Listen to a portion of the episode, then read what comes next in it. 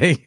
Isn't that how we do it? It's just way more fun when we come into these like absolutely struggling to figure out what it is that we were going to try and talk about. So and getting into just a conversation, trying to make it look like we know. No, I'm just kidding. Like make it like we don't know what we're doing. No, we were actually. I mean, someone just paid me a really nice compliment on some other podcast. Like, well, what you have to understand is Juan really knows what he's talking about. Like, wow. I really felt I've spent the last couple of years trying to tell people, like, I'm a perpetual apprentice at all of this stuff. But that is the kindest thing anyone's ever said about me, so thank you. They value your content, man, and they value what you bring to the table. And, you know, that's some of the best compliments I think most of us can look for, really. So so everybody, thank you for tuning in to another Best of Our Week, where TK and I ramble through what we thought was the best tech of our week. Stumble. Yes, and like just blind babes in the dark of interneting. I was a couple minutes late because I was watching through my new doorbell camera the saga of someone dropping off food on our porch that we did not order. And then one of our neighbors, like, coming to take the food off of our porch and looking around like he was like afraid of being caught like stealing. Yeah, they're gonna be like, and I'm sitting there watching this whole thing unfold, and I feel like I should go out there and talk to him, but I've got to get set up for the podcast. But I should tell him it's okay. But the window's over there. I don't think he'd hear me if I just started yelling. If I just started yelling, he'd be acting like I was trying to attack him or something. I don't know what to do. No. You could talk to him through the doorbell, and then he could just leave the food and run the other way. Didn't have enough time because he does like the little skulk up, and then I get the alert. And by the time I got the alert on the doorbell, he was already kind of skulking away. Felt so bad for him too, because like you could tell like it was a really nice barbecue place that he'd ordered from too. So you want that to be good. Like you want that to be order. Yeah, you want that to be the order. Yeah. Yeah. No, I'm with you. It's like so weird enough. I had something kind of similar happen to me this week. We have some people working at our house, and they ordered food through Grubhub. So they deliver the food and they drop the food at the door. And I'm going up to the front door, and I'm like, I didn't order any food. And then they're like, that's not for me. And obviously, this is not for you, JC. But this is for Juan, the other gentleman that's working here. I got to call you JC now because I have too many Juans in my life. Totally get it. It's a very common name. It is. But but Juan Carlos is very unique if you think about it that way. So JC, Juan Carlos, makes it unique. And we fit there. Greg, Juan, and TK. Ralph, good evening, everybody. I will say this. Let's jump through the shenanigans of my mistaken delivery order. Welcome back to the Best of Our Week. It is a pleasure for all of us, obviously, here to be able to have you guys with us and, of course, hang out with Juan one more time for another week and, of course, talk some tech. Quite a few things kind of been happening this week, and it's been a busy week for both of us. Pushing out content, talking about devices. We both had an opportunity to play with the Poco M4 5G. I think, how did you say? I forgot to pull mine. No, you keep talking. The actual M4 that we've been waiting for. Since November of last year. Because we've had multiple variations. I have no idea where I put it. Hold on. Oh my God! You keep vamping. I'm going to try and find the phone so I can do that thing where we hold it up to the camera for no good reason. No, absolutely. So we had an opportunity both to play with that, and of course, I had an opportunity also to get a chance to test out Android 13 in beta form on ColorOS devices. Obviously, the Find X5 Pro, pushed out a couple of videos there, and then of course, Juan had an opportunity to play with some light power on the go backup solution with.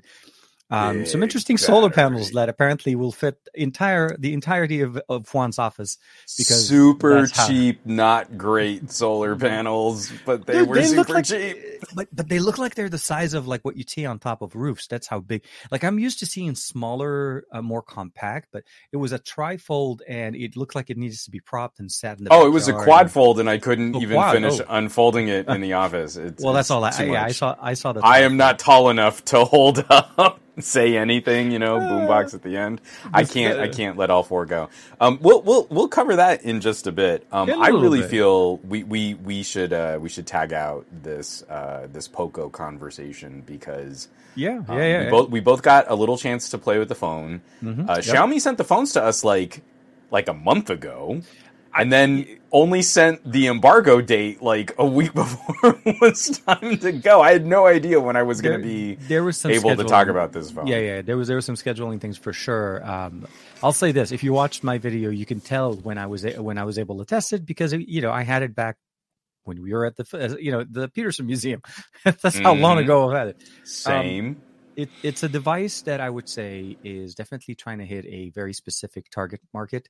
It's a budget-friendly device. Absolutely, this is not a mid-ranger perform. It's intended to fit a certain budget. It's intended for specific markets, so it's not going to be available everywhere. But I feel like for what it offers, for the performance and the price that it offers, it's actually a good device for like a first-timer or somebody getting a smartphone. Can you imagine this is like a student phone? I mean, dude, absolutely. Content consumption, the bang for buck there is absolutely astounding. 5,000 mAh battery and that type of display. And a Dimensity 700. And I know, but there are other mid-rangers that are more powerful. And yeah, they're a little bit more expensive. And I get that you can get older phones for less money too. But when we're talking about that purpose-built... because again, I feel like Poco has risen above just entry level. This isn't like... a totally disposable, lowest grade HMD Nokia phone. Absolutely, it is a bit pricier than that, but this is the tier of phone that used to be like stylo territory, right? Mm-hmm. Yeah. If it was a MediaTek, it was a MediaTek P35. If it was a Qualcomm, it was a ridiculously underpowered Qualcomm 400 series. Absolutely, 4 series. And playing with something like this, I know there are still bits and pieces that we would hope to see continue to improve, but the amount of tech that has slid down to this price tier, which used to be proper mid-ranger and is now more in that entry level, is actually a really exciting trend. I can still get super excited about ultra tier phones that cost like $1,400, but that is a very narrow window of I love this camera sensor and its bleeding edge tech. Mm-hmm. This is mid-ranger fare getting squished to lower and lower prices. And I think Poco is one of the companies that I think is doing the best at kind of managing that as a brand identity. Oh, absolutely. And I think the part spinning that we've seen, the implementation of basically using parts and bringing them into pricing to lower price point, I think has been working for them. The bang for the buck has been kind of almost like a motto for me. Every time I think of a Poco, I almost instinctively know that what they are offering in this experience is worth more than what they're asking for. So it goes without surprise, great media consumption, large display, obviously, the refresh rate and the performance that we get on this device is obviously fitting what a Poco is trying to give us. Gaming is actually pretty decent. The 700 is not the most powerful performer, but it plays PUBG like a champ. There's no problem. And touch responsiveness actually on the display was surprisingly well, which is very nice for me. What are you talking about? Everyone knows that at $4,000 phones every 2 months. Yeah, no, of course. It is always in that manner. But yeah, I threw up in my mouth just thinking about a poor person phone. So, that's what David was sort of alluding to. I know. And do they even connect to the internet? Do they need the internet? No. I think for the most part, I think what we see here now is Poco's just leveraging different styles. They're going into the gaming. They're going into flagship experience. The 8th Gen 1 with the F4, the F series, the M series. So for me, I like what they're offering, and so yeah, if Nvidia can focus because of the big reflective, it's not Nvidia. This is Panasonic. Oh, I don't know that the Panasonic will focus so well. Because I thought it was the NVIDIA Studio that was. Now, if I hold perfectly still, I really like this new design language. This is yet another subtle tweak on that full-width camera back. I really, really like that. But then it's got just a bit of an edge to it that feels a lot like the Pixel visor. So it kind of tapers down to the sides instead of just being a hard lump rectangle that goes across the back. Kind of like also what Vivo was doing on the 9 Pro. I'm pointing to my desk like you can see the stack of Vivos on my desk right now. I am so swamped. I am so behind on all these videos. Vivo deck sitting on the side. Yeah, but I really like this design language. It's a grippy, kind of a textured material back, full-width camera bar. It doesn't rock on your table. But now it kind of curves and tapers like the Pixels do. I'm here. This is it. I want more phones like this. I kind of wish my 12S Ultra were built more like this phone than the curved glass thing that the most expensive phones need to be. No, absolutely. And I think, so for Michael Corrigan's question, is like, how many Pocos have been released this year? I want to say about four. Too many to count.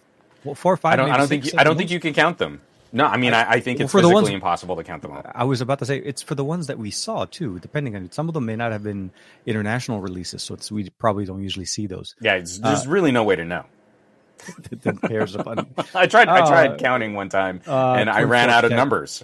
Like, apparently numbers can stop, and that's at the tier of how many releases Poco we are almost at the end of August, and numbers are not stopping. There's going to be more. You know they're going to come out with like five more phones before the end of the year. That at least it came out with Android 12. It does have, obviously, the latest features that we got. Yeah, we're starting moving up. We're no longer having to wait for that update. But speaking of Android also, you know, obviously since last time when we hung up, we had obviously Android 13 that was rolling out. A whole bunch of devices were getting it.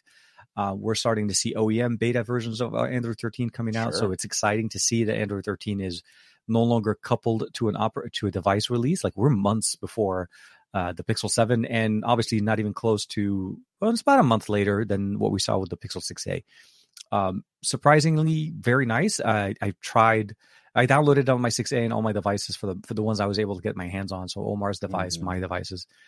So it's exciting. So trying to rope it in, basically saying is it's exciting to see that these features are there. Hopefully with new devices from Poco, we'll start showcasing Android 13 with MIUI 13 or maybe 14, depending how that goes.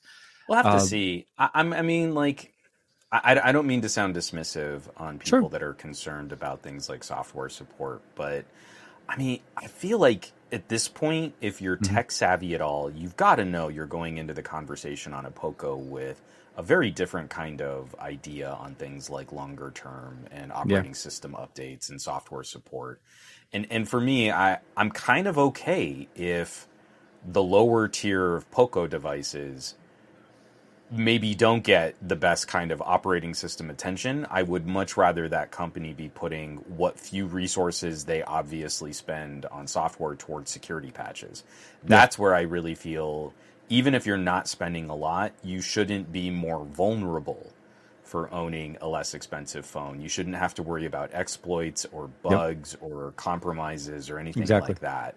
Yeah. And so if you know, my Poco M4 from November of last year never gets Android 12, I'm fine with that.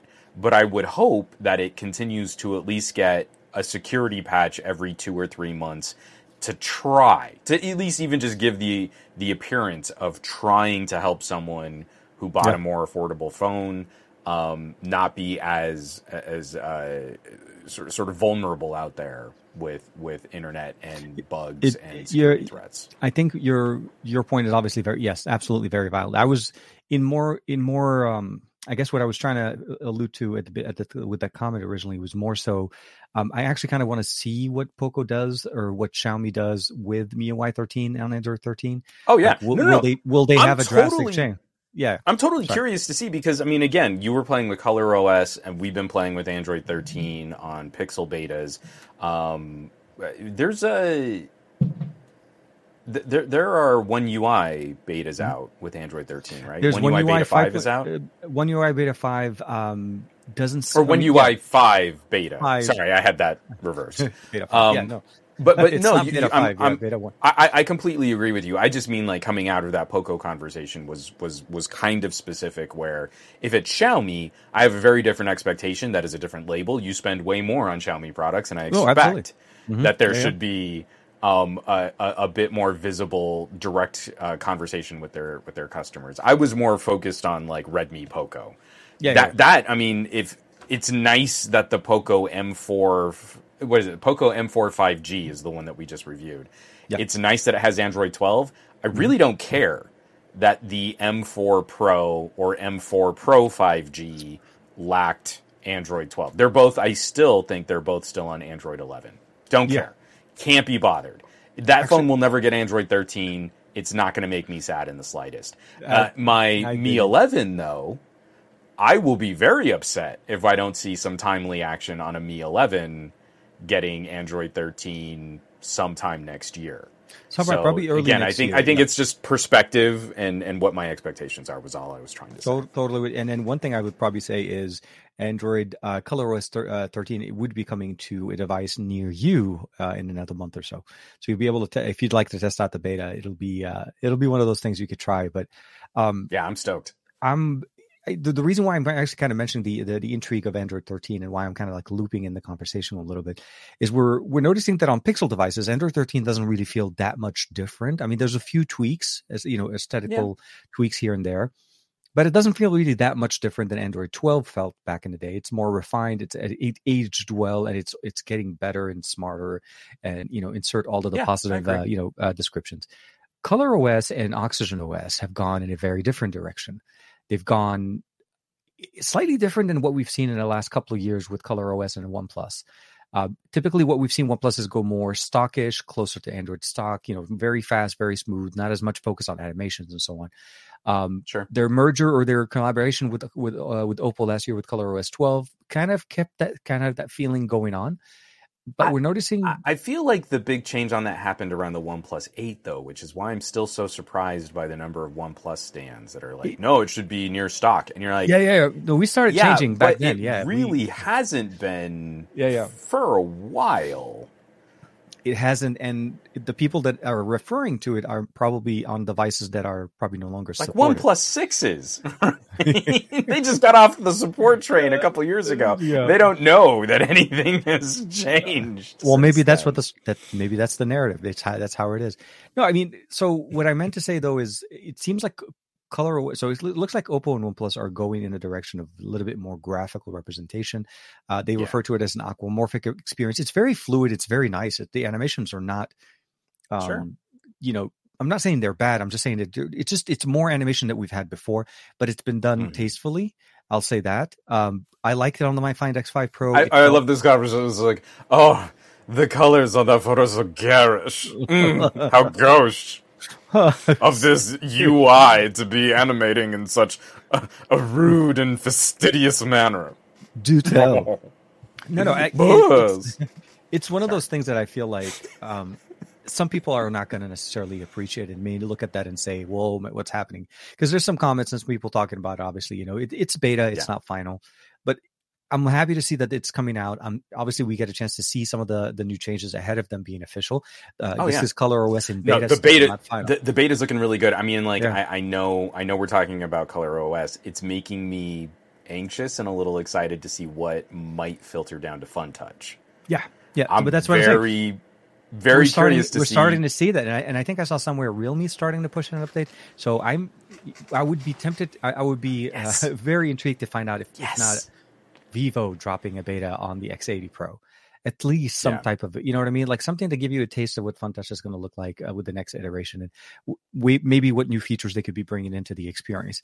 And it's, I'm going to be curious because I think it's really going to lean into, so there's one, I have to believe there's one code base. There's like one operating system, and then depending on brand label and region, BBK is forking off just some of the aesthetic stuff, and that's actually kind of fun. I mean, like where a OnePlus and an Oppo differ slightly, I think that's an interesting conversation. And since I would say since the OnePlus 9 and getting updated in this way, where Oxygen really isn't Oxygen anymore, I've actually really enjoyed the improved camera performance, and some of the UI tweaks. I flippin' love, and it does not get enough attention, but the little UI tweak of upswipe that they got from Oppo. So you're on your home screen, and you swipe up on your home screen from the side edge, and you get this condensed cluster of all of the shortcuts on your screen to very quickly and very ergonomically like slide over and open an app or slide over and respond to something. And it's those little tweaks that I think... we take for granted when we just sort of familiarize ourselves with them, but bringing that to Oxygen is genius. I love how that operates. I love how that functions. And now I want to see some more stuff like that on FunTouch. Oh, absolutely. But this year, actually, I felt like it went slightly the other way for ColorOS. Well, they took the shelf. They brought the shelf. No. They brought the shelf over to ColorOS. It was like when I was looking at that, like, hey, buddy. How you doing? You know what I mean? Remember you. You look familiar. I typically just... No, I'm just kidding. No, I like the shelf. Don't get me wrong. It's a great feature. I just personally... I disable it as soon as I set it. Yeah, I like to swipe down and get my notification. I personally like it. If I do want the shelf, I could turn it back on. It's easy. But the point is the always-on display for OnePlus that we saw there, obviously that came over there. We had the canvas that came over. We saw Hasselblad come over with the Find X5 Pro. We saw, we're seeing the shelf. We're seeing things go both on the other direction now. It's not just all... it's all cross-pollinated. It is. It's cross-pollinated. So I think it's a benefit from both ends. So not to make this obviously a whole episode about ColorOS or OxygenOS, both are available in betas. I feel like, at least in my opinion right now, I feel like ColorOS's beta is a little bit ahead of OxygenOS, mostly because there's a few more things not working necessarily on the beta 2 that's out for OxygenOS. But again, if you're comfortable using betas, make sure you obviously back up your data. Jumping into it is not as easy as jumping out of it. Actually, specifically for Pixel devices, because you cannot revert down to Android 12 on a Pixel. Did you see all of the concerned people? They were very concerned. Oh my God. Because it's a Pixel story, so we've got to be concerned. Very concerned. I'm very concerned. A lot of eyebrows were raised and, pinkies were going up as they were drinking. I don't know. Because all of the people out there, I mean, when I think of average consumers, I think of people who flash ROMs and are constantly trying to roll back their operating systems. Or sideloading the update because their Pixel didn't get the update. That's a thing that average consumers do. Impatient people like me, maybe, but yeah. No, I'm with you. So long story. That was the big drama. You guys missed out if you haven't been able to catch up on it. Yeah, you cannot revert. It's there is a built-in the system update to Android 13 does not support a revert, meaning you cannot use the same kernel, the same base to be able to go back. Sure. Now it's not impossible. No, it definitely vibes with some of Google's recent changes for things that they claim are security issues. Absolutely. It does bug if you were into sort of flashing and jumping flashing back and ROMs, not just streaking through places naked and being a creeper. That's not the kind of flashing I was trying to describe. Again, Juan, with your OnlyWans conversations. Well, this is. If you're watching the stream on the East Coast, then I have to believe that the kids are in bed, and it's okay if I make a terrible attempt at a blue drink. What I was trying to point to though is It makes sense from a security standpoint. This kind of goes hand in hand with things like locking down more of your storage and kernel access, locking down individual system components, scoped storage, which kind of broke all my benchmarks. This is something that we saw first more aggressively championed by BlackBerry. Mm-hmm. BlackBerries were notorious. This update comes out, you move forward. There is no such thing as rolling back a BlackBerry. The kernel is like the most heavily fortified piece of smartphone software we've yet seen, and I still don't think any of those old BlackBerries have been cracked yet. Like, there was a bounty for trying to find some exploit that they could use to flash software on a BlackBerry, and I don't think it was ever claimed. So I just feel like Google is adopting that policy, and moving forward, Android is going to be sort of a little bubble, compartmentalized from all of the carrier customizations. But when the update comes out, you get the update and you move forward. Again, it's one of those things that it gets the shock or concern headline for a behavior that no one has ever questioned. There are so few people that it was presented in a way for it to sound like it was an issue where I don't think it's if nobody Google's taking this away from you. I was like, but you couldn't do it in the first place. It's not like if you got the Android 13 update and you're like, well, I don't like this. I'm going to call Google and tell them to take that back and give me back my old software. It's not like it would have ever happened that way. So to me, it was like much to do about nothing in a situation that I've just move on to the next 60-hertz conversation. I just felt like it was just not really very value added. I can't believe you just said 60 hertz to me, and now I'm trying to think in 60 hertz, and it's making me want to projectile vomit. I can't believe you just said 60 hertz. I am adjusting to the speed of 60 hertz. Anyway.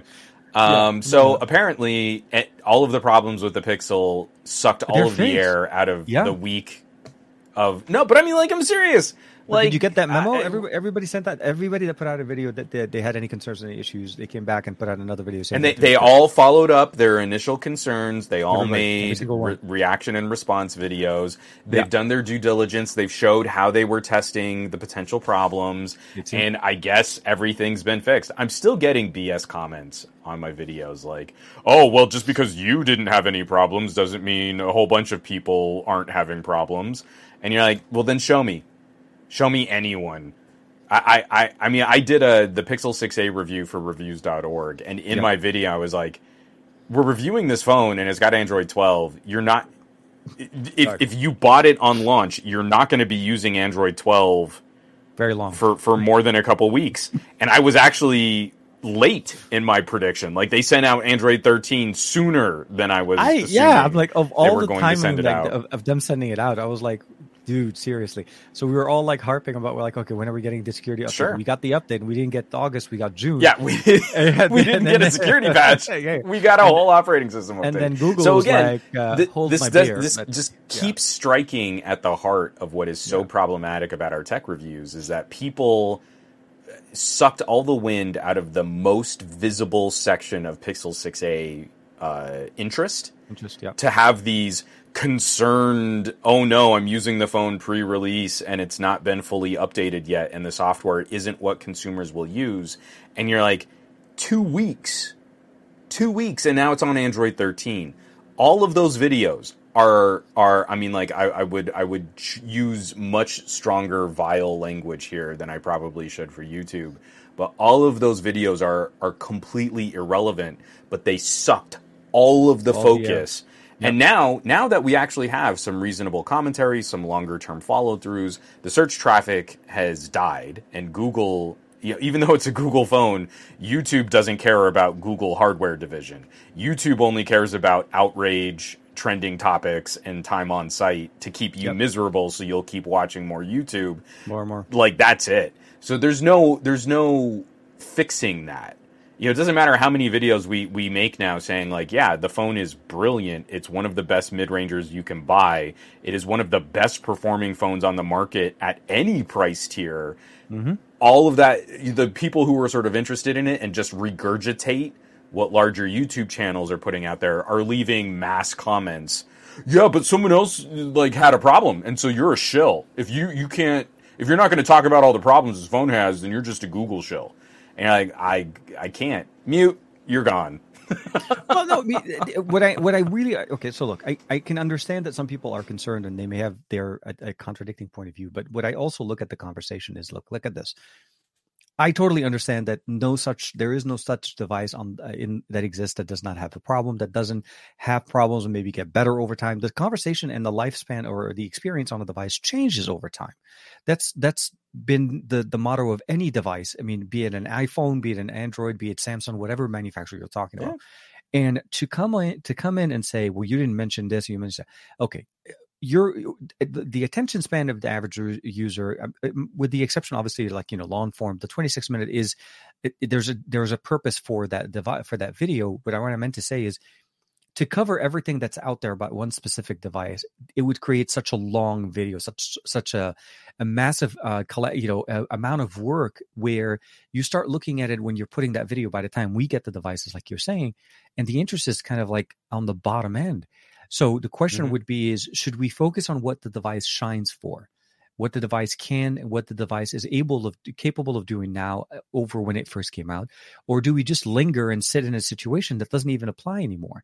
You know, it doesn't record 4K 60 for hours on end, with the exception of a specific device that I happen to know of. But, you know, you're not buying a $450 phone to record 4K 60 for hours. Buy a cinema camera. You know, some of the concerns that they were talking about, the fingerprint sensor, actually, I have not had that problem. It has not been on mine, and I specifically spoke about that. Again, I'm still waiting for someone to show us their work. Yeah, show the work. Set up your fingerprint. Yep.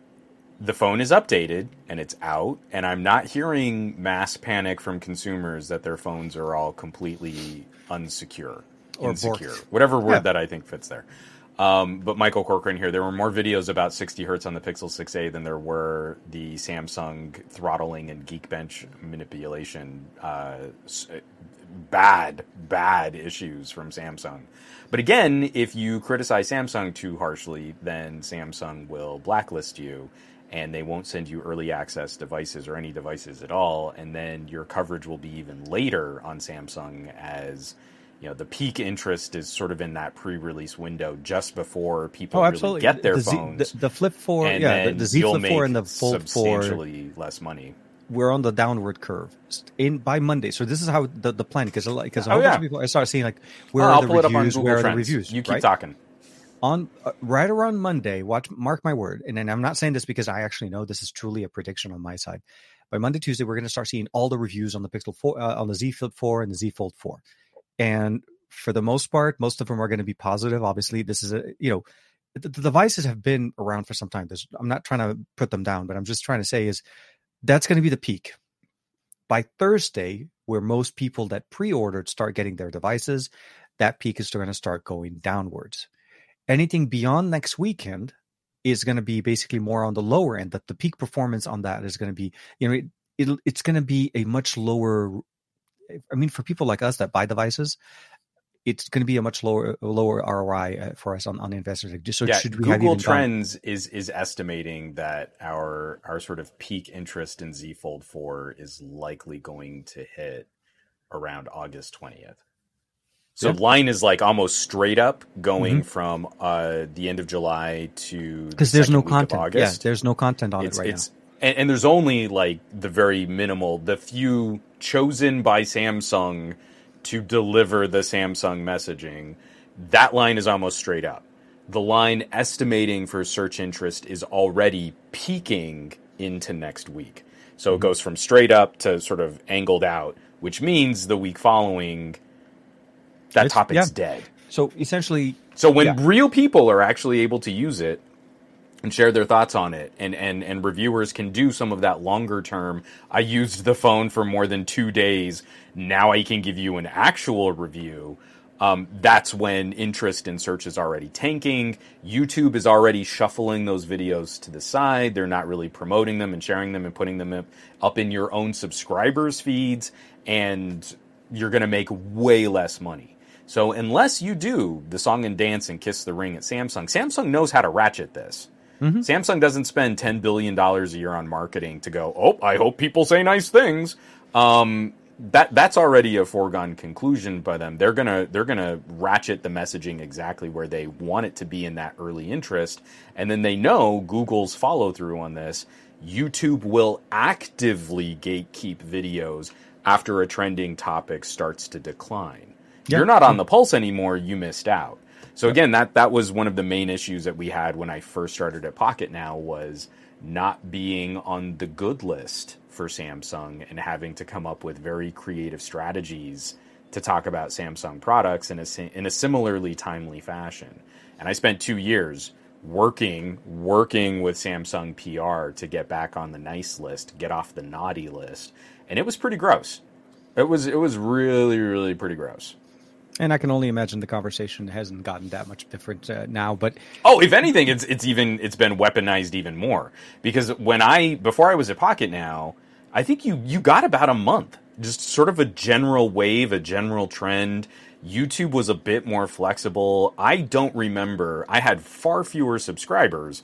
But I had a much easier time reaching the people that had subscribed to my channel. Absolutely. And coming back from Pocketnow, that squeeze was evident, where I had way more subscribers, but putting out a video, no one knew that I'd put out a video. And I still have, I've smashed that bell icon. I had no idea you were still making stuff. Kinds of comments coming my way. So I know this is all complete BS. I was talking to a friend of ours, and he actually told me directly that he said, I was subscribed and I had the bell icon and I tried to look for your channel and you weren't in my feed. He was unsubscribed. So it must have been some kind of algorithmic, whatever system thinking he is not actively wanting content on my side. But the reason why I'm mentioning this, it just talks basically about some of the challenges that we have to go through. I have I have actually money out of my pocket going into a Fold 4. I'm waiting for that device to ship out. I'm hoping that device does make it to me with no actual delays before I leave, because I'm also leaving the week after. And I'm going to be very late into the conversation unless I do some dramatic work while I'm flying, going to places. It's going to be very detrimental to the investment that I did into this device, and I didn't really. I think what you need to do is shoot, edit, and upload your Z Fold review. The Z Fold on the airplane. On the airplane, yeah. To show God. The amazeballs power of the Z Fold, the 8 Plus Gen 1, and the Z Fold 4. Yeah, no, I know, absolutely. I think that, actually, I think you know what, dude, that could be kind of fun. Can you shoot all of the content, edit, render, and upload an entire Z Fold video from the Z Fold while you're in the air? So you cannot upload, because I don't know about how. So I'll say this.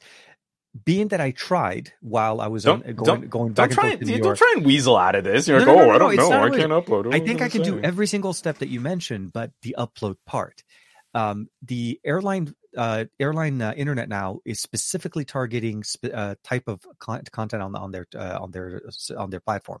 I can't open the YouTube Studio app to be able to do anything in there, and the YouTube app.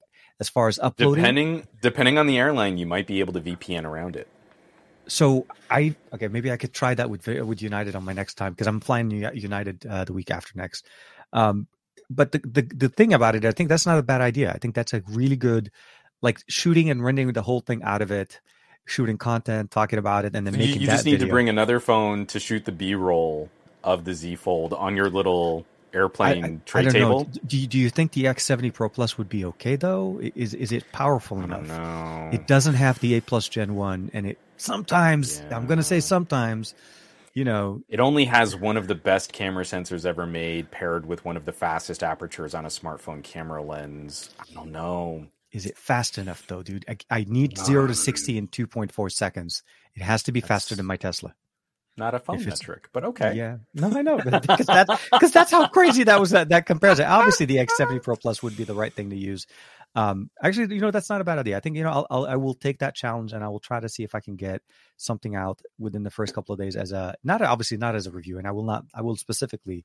When I was flying way more, it was such a joy to move to phone and folding Bluetooth keyboard. I do not understand people that are trying to, like, because the Microsoft makes sense, one, like, the Microsoft one that we got, that's pretty good.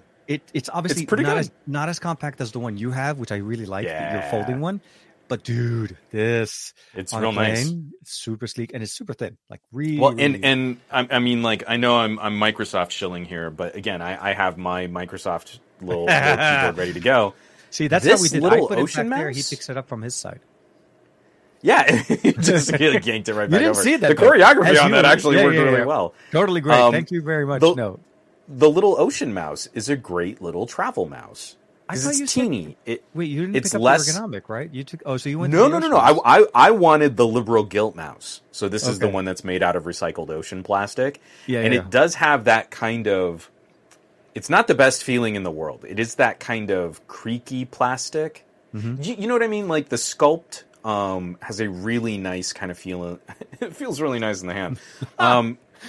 This has a cheaper feel to the plastic, but that I like. What I like is it has similar contouring to the Sculpt, but it's smaller. Yeah, absolutely. I was with you. It's even smaller than like the full width of the keyboard. Yeah. This is terrible audio podcasting for people that are going to try and listen back to this. Hey, thank you very much, Replay Crew. Yeah, we definitely love that you listen to our podcast. Visually, what this was taken. I'm going to do the this combo in a bag is super good, and then you just pop up a phone and you can write. I understand it when people need to do something more robust, like. I was sitting next to someone the very last flight I took before the pandemic, and they had like spreadsheets and graphs and all this stuff going on their laptop. Like that person needs a laptop. I totally get it. But I walked by someone and they just have like Google Docs up. Why? Why would you lug out a laptop? It's hanging over the edges of these little tray tables.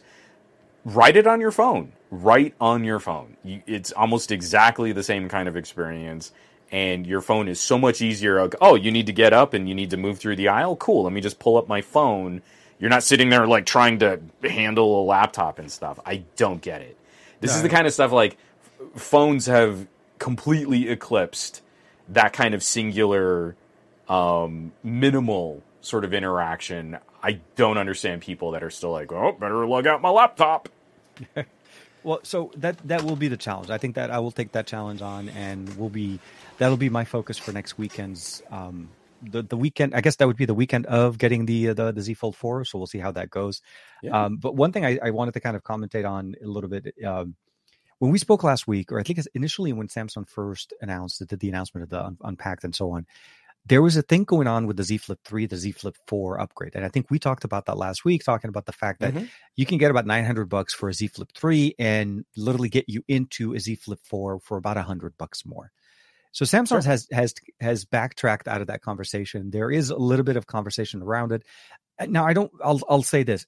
I don't think what they did was unreasonable. I think it's a totally reasonable thing. I think it may have been a mistake at the beginning or a purpose. What does that Samsung boot taste like, TK? Just tripping over yourself to be like, no. Whatever Samsung did was right. No. What I'm trying to say is the correction that they did, although upset some people, made sense in the aspect of the pricing that they were. The business offering. I'm tired of Samsung actually destroying the value of their own products. Absolutely, because what they did initially they said that a $450 phone or maybe $500 phone, I'm talking about, the 128 version of the Flip 3 was worth $900 to trade in a year after it was released, and where anywhere you want to be able to buy that phone, that's how much it sells for, and you're able to get $900. So that already was a deal that couldn't be believed. But then they've kind of corrected it now to say that it's $700 for the Z Flip 3 with the 128, $800 if it was the 256, and then $900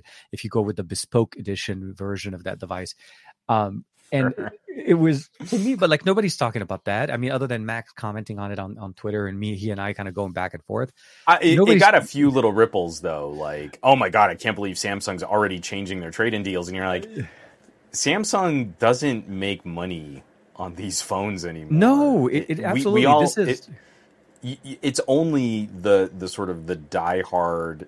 I don't even know who that person is anymore. The person that needs to buy the phone launch week, but pays full retail because they aren't doing like a carrier or a Samsung trade-in, or I don't know who that person is. Like, we should all be programmed by now to understand if you want to buy Samsung, you should never buy anywhere near MSRP. You either buy at launch with some kind of trade-in, or you wait 2 months and they're going to have some kind of ridiculous sale. That grossly undercuts the value of their products. T-Mobile's if you were in that window, free, the Flip 3, Flip 4 for free if you add a line. Like, yes, yeah, no, and that's supposed to be $1,000 phone. Like, that's not a great look, and then it destroys the resale market. So you look up Flip 3s on Swappa. And I seriously doubt they're competitive against Samsung trade-ins. Not even close. That was my whole point last week. Was like, seriously, if you really want to make bank, this is the way to do it. Just buy a used Z Flip 3 that's in good shape, trade it in towards a Z Flip 4, pay $100 extra on top of that, and you just save yourself like $450. Like, but there was the Samsung smartphone market, the Samsung smartphone division has been underperforming so poorly. Yeah, they can't keep those trade-in deals running for long. We just got another story saying like Samsung is revising their shareholder expectations on yearly smartphone sales. And I don't know who at Samsung thought it would be a good idea to put their estimates out around like 300 to 350 units sold. Now they're like, oh no, we'll probably sell more like 260. Like, that was a monstrous overestimate by your part, just to make your shareholders think that you were moving and shaking. There is no data suggesting that the Samsung smartphone division is doing better. Everything has been on a downward slope, for especially their premium tier. Their A series still do fine, but their premium tier has been declining since I think peak was S10. everything from the S10 on has been a downward trajectory. Ever since the S10 Plus, it's been one feature after another being removed. And I think that that's where the kind of the rationale... Although there was some improvement on the S20, I will say the S20 did kind of move up, but kind of a little bit down. I feel the best phones they made were S10 to Note 20 Ultra. What I'm saying in terms of sales, for their premium tier devices, I think S10 was the peak. And from in sales, because this is really what Samsung Knights care about. They care that they are on the most popular team so that they can kind of bully, because most people will have Samsung devices. But that really isn't true anymore, especially in the premium tier, where even in South Korea, we're seeing Apple making significant climbs at phones above $400. Yep. Internationally, we're seeing BBK labels combined outselling Samsung. Xiaomi, quarter to quarter, can sometimes outpace Samsung directly all by themselves. So that's not true anymore. And we're seeing that kind of shift in messaging and posturing. Mm-hmm. A couple years ago, it was like, well, yeah, but Samsungs are the best Androids because they're the most popular and they sell the most. And you're like, boy, howdy, is that not true anymore? No, and actually, the sales numbers are declining rapidly. So unless you're trying to convince me that Samsung is the best because they sell the most A12s, I don't think you've got a solid argument there. And nothing I've seen from Samsung suggests that trend is going to correct anytime soon. They're not making more interesting or more compelling products. They're niching down, and that's fun for folding phone fans and for Note fans. But they're not correcting for their bread and butter Galaxy S, the phone that goes toe to toe with the iPhone number, not the iPhone Pro. That's not winning hearts and minds right now. And to kind of summarize again, the overinflation always also hurts, because the reality of the matter is it forces you to kind of also feel like, oh, well, I always get the best deal if I stay with a Samsung. So they're trying to perpetuate the conversation, saying that you get the best deals at Samsung, you should stay with Samsung because Samsung is. And don't get me wrong, there are some good options available, but they're not selling. This is not the, like you said, A series that never gets a launch event, that gets barely a YouTube video posted about it, that's where. And then we saw again, you can't cut corners into getting people to buy more phones. And the A52 was a fantastic mid-ranger. Dude, the A53 got taken off of T-Mobile and AT&T's site. I'm sorry. What was it, 2 months ago? We saw that report. There were 50 million A-series phones sitting on shelves in warehouses that no one wanted to buy. They weren't going to retailers. They weren't going to carriers. And now Samsung has just cut expectations on their sales by around 50 million phones. Yeah, I feel something is up. That's a pretty direct correlating piece of data. There are 50 million of our phones that no one wants to buy. Maybe we should revise our expectations for shareholders.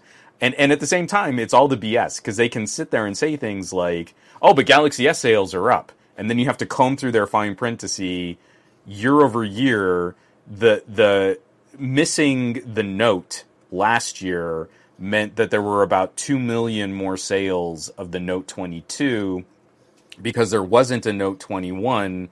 And the only phone that's really worth buying in the Samsung S tier is the Ultra.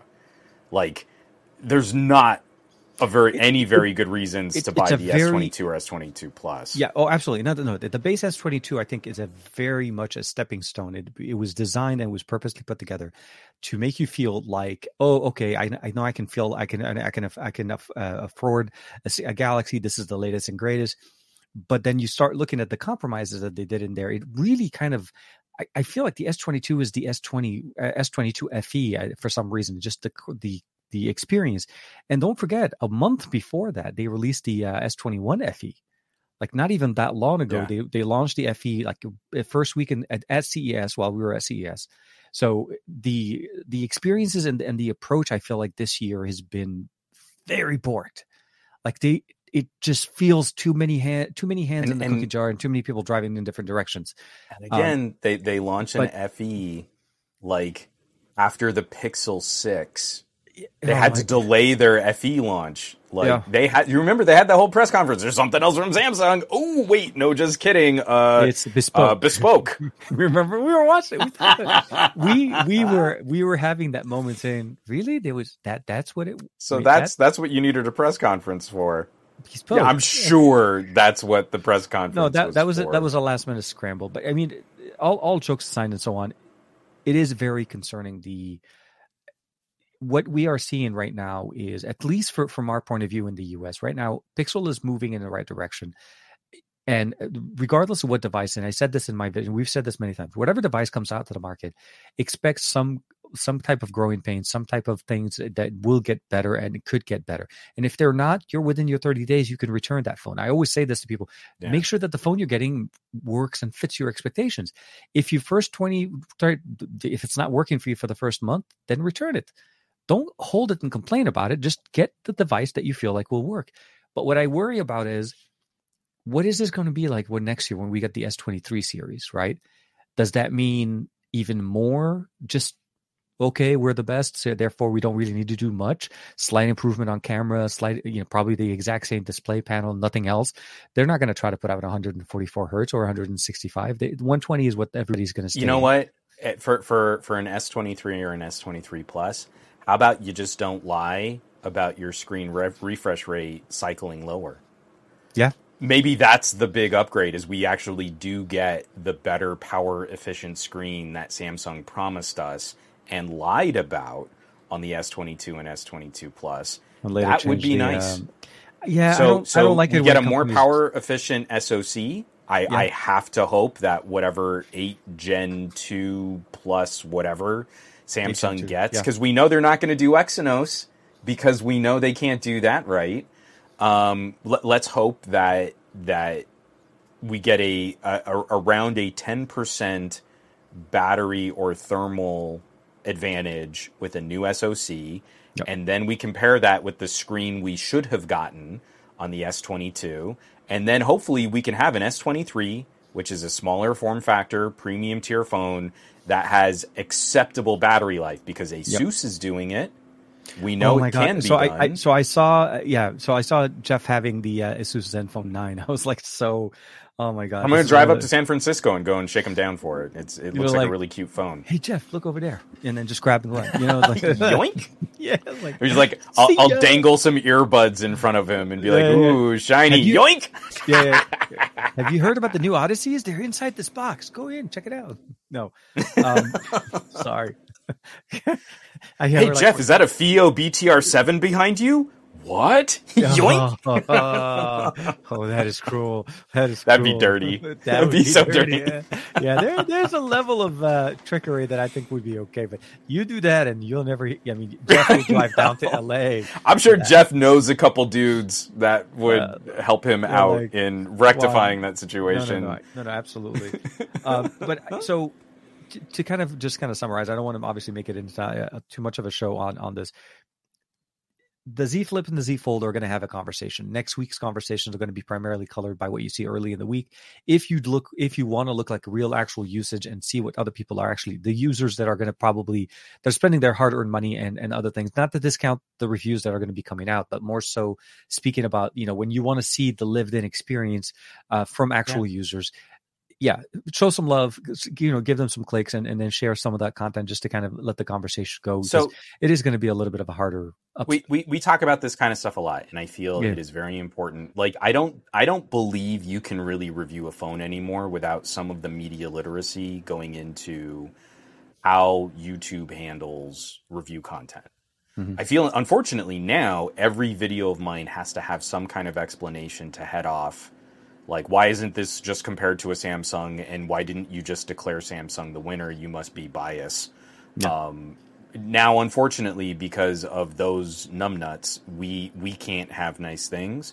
But the other thing that I think is going to be critical over the next year, it wasn't really a debate as much as it was just sort of a philosophical conversation on Easy's channel right before our stream, Tech Preacher podcast. and he had LB and he had Trent, formerly a Tech Rant style channel, but Trent's channel has always been very good at kind of confronting these issues. LB is very outspoken about some of the issues with creators and stuff, and I think we all too often frame this as a creator issue. This creator is purposely misrepresenting the Pixel to satisfy Samsung fans just so he can make more money. And I phrased this too, but where I try to not single out an individual creator, what I'm trying to point to are the bad trends.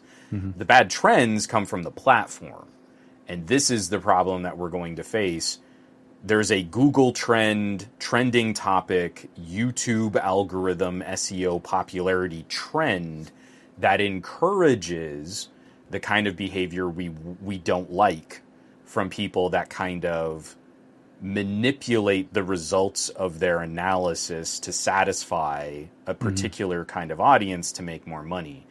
And on the one hand, it sucks. I still want to point that out because that is very bad for our community to have that trend in play by creators.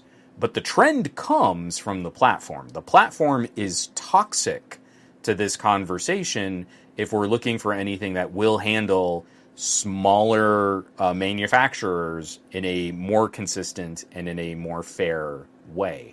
So if we don't do our due diligence in sharing the content that we feel does a better job of handling these topics, then increasingly we're just going to get outrage porn.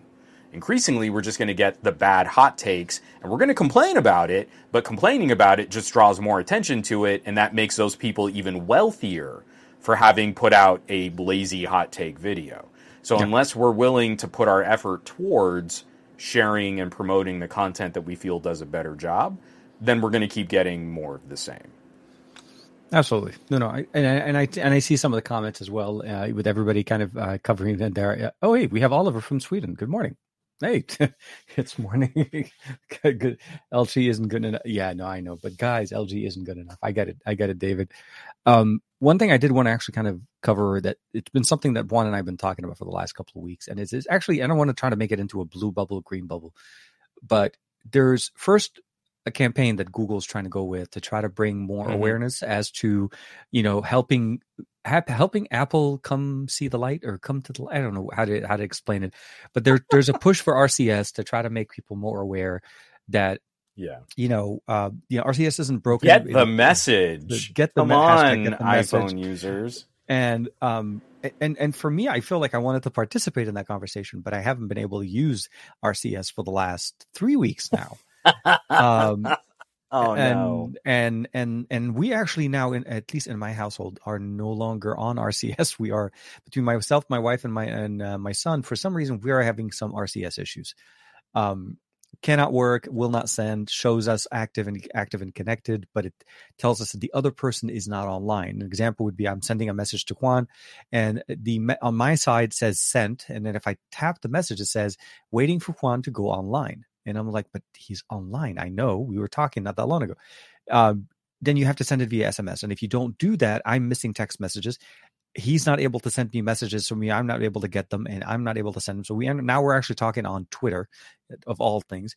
But the conversation still needs to be done. The reality of the matter is, you know, making RCS or making Google Messages understand reactions and emotes or reactions from Apple devices is one thing. And I appreciate that. But the conversation of, you know, making sure that RCS services run independent of carriers, that's one thing. But also of company or devices, like specifically with Samsung devices. This is one thing that I've always drove me crazy with this is Samsung loves to make a duality in there, right? We have two calendar apps. We have one calculator app, but two messaging apps, two stores, Google Play Store and the Samsung Store. You can be able to download applications from both. But apps that are installed that are dualities, so they're system apps. I cannot uninstall messages. Even if I disable it through ADB, it doesn't actually uninstall it, right? All it does is just removes it from my app drawer, and it makes it look like as if it's not there. And then if I try to install RC messages again, it just revives that copy of the messages app. So long story short, and my little bit of a issue that's going on for the last 2 to 3 weeks now is the service that I love, the service that I really appreciated having for Android, that I loved going from one device to the other, has been borked based on a conversation. I don't know if it's on Samsung's side now, if it's on Google's side, or not only actually Google. I think it's actually either Samsung or T-Mobile. One of the two services is not working for me, but if I switch from a Samsung device, it kind of works for me on my Find X5 Pro. So I almost have to say that I feel like it may be Samsung, the way they're doing it with their devices, at least the carrier versions. I don't know about the unlocked, and I'll never buy a carrier version of Samsung devices again. If I have to, I won't. It's not worth it. Yeah. Sorry. It's a long... No. I mean, it's definitely been something that's been kind of messing us up for the last couple of weeks, but it's also been interesting to me. You know, you want to kind of say, like, it's the Samsung-T-Mobile relationship in that they are making a proprietary version of this. That's what experience. I think it is. There's quite a bit of things going on from because the moment I turned on. Sorry. My personal SIM is on Mint, and I am using a completely different server infrastructure. You're not even on T-Mobile. You are. Server. Yeah. And T-Mobile has broken something on their network that I am not being affected by on Mint Mobile, even though I use T-Mobile towers. I do want to say that I feel like from the day you remember back when we got the S22, right? When I was when you borrowed the S22 from me, and I think you got the Ultra from Barry. You needed to put a SIM card, an active SIM card, into the T-Mobile device, the Samsung device from T-Mobile. Otherwise, the device will not boot up. You could not set it up. That was step one. That was a red flag for me because I'm like, why? I bought the phone. It's my phone. Why can't I boot it up? Step two, certain specific applications, background processes, and so on that are already built in there from Samsung, from T-Mobile built into the Samsung. I think there are certain things that are being done, as you said, the customization of devices for carriers are going to a certain point that they may be borking other services, and that's just okay for them. But you know, T-Mobile's only answer to me at the end of the day was like, why don't you just reset your phone, back up your data, and reset your phone, and that should fix your problem. I'm like, okay, yeah, I realized that was always a solution. It's not, I mean, I'm not oblivious to this. It worked before, after, you know, but I just don't get the there's no recourse. Google doesn't service RCS. It's not running on Google service. It's running on T-Mobile service. But T-Mobile doesn't know how to troubleshoot it. They're just telling me to reset the phone. You know what I mean? Like, there's too many hands in the conversation, and I don't know who to talk to, and nobody wants to. Everybody's like, it's this. So, yeah, I'm waiting until the next. I mean, seriously, I'm contemplating just switching over to the Find X5 Pro permanently. There's just too many issues that I've had with the S22 Ultra since I've had it. Not related to the camera. I want to be specific. It's more so about the user experience, connectivity, just issues that make it that I cannot depend on things. And I don't want to do that. I need a device that can work. And I need a device that just does the stuff that I need it to do. And it's just, it hasn't been working for me. And that's when TK switched to an iPhone and just threw away all this other nonsense. Okay, I'm not that desperate, my friend. I have an iPhone. I have the 13 Pro Max sitting there. It's my day stuff. I can't see myself on an iPhone, man. I'm sorry. I can't. That's a shame. It's just sitting there. Michael Peppertech is saying, I wish I didn't have to go into Chrome to get to my saved passwords. Have a Google synced version in the native settings similar to how Apple's keychain works. I thought one of the updates coming to Google Assistant was going to be like to access sort of better access to access your some sort of easier access for your passwords. The and Google autofill service is supposed to be keying off of the account that you have logged into Chrome, or you can also customize it if you have multiple accounts. You can actually go into the settings and select which account password management is being used, but it's supposed to be the same one as what Chrome uses. So all you have to do is go into your device, look for autofill, find the Google service. Obviously, I'm assuming it's selected, and pick the account that you want it to be. And as long as it matches what's inside of your Chrome, those same passwords will come through. You just need to be using Gboard. That's the only to close the loop of the process. You have to use Gboard. I saw though that they were going to be making more of like, because you remember like Firefox used to have a standalone password manager. Mm-hmm. There are obviously other third-party apps that are standalone password managers, but I could have sworn that Google was going to be doing, or maybe it was Chrome. Maybe it was Chrome OS. It's Chrome's. I don't know. Someone's going to have to look it up for me to try and help. Google's been pushing out commercials on Chrome being a password manager, and they're advertising this obviously on an iPhone, because for iPhone users, they want to make sure that you're using, especially for sites. They're recommending basically, so use our browser so that your passwords are saved. You don't have to remember. That was, I think, the shtick part of the the commercial. But what I'm trying to say is, on Android devices, that worked, and it's been working for some time. But to get the benefit of that through your keyboard so that you get the recommendations correctly, you do need to have the autofill service selected correctly to be Google and not the native built-in. Like Samsung devices by default use Samsung autofill. You need to change that manually. And then if you're using Gboard, the next time you go into a site, it automatically pops up in there. The autofill service comes up, and that should fix it for you. Yeah. I stuck with Firefox, so I don't even know about all this stuff. Gabalette is also saying, though, that his Z Fold 3 is constantly falling back to SMS because of T-Mobile. So yeah, I don't know how to, and so just to reference, this is not a...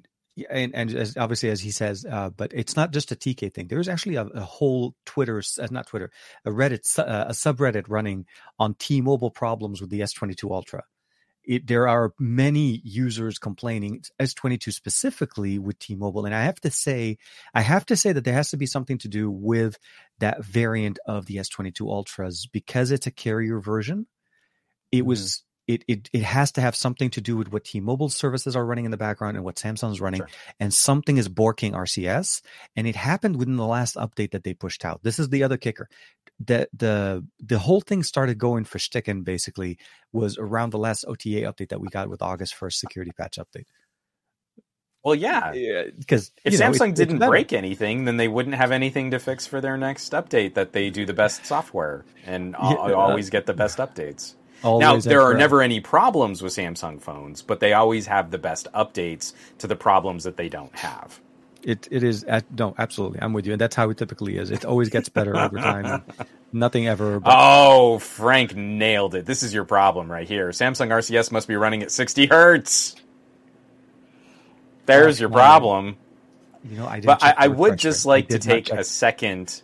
Please. To remind people, I love that Google's kind of playing cutesy with this spat with Apple. But I'd really love to see someone make the in courtroom documents disclosed during the Apple versus Epic lawsuit that Craig Federighi, Federighi. Okay.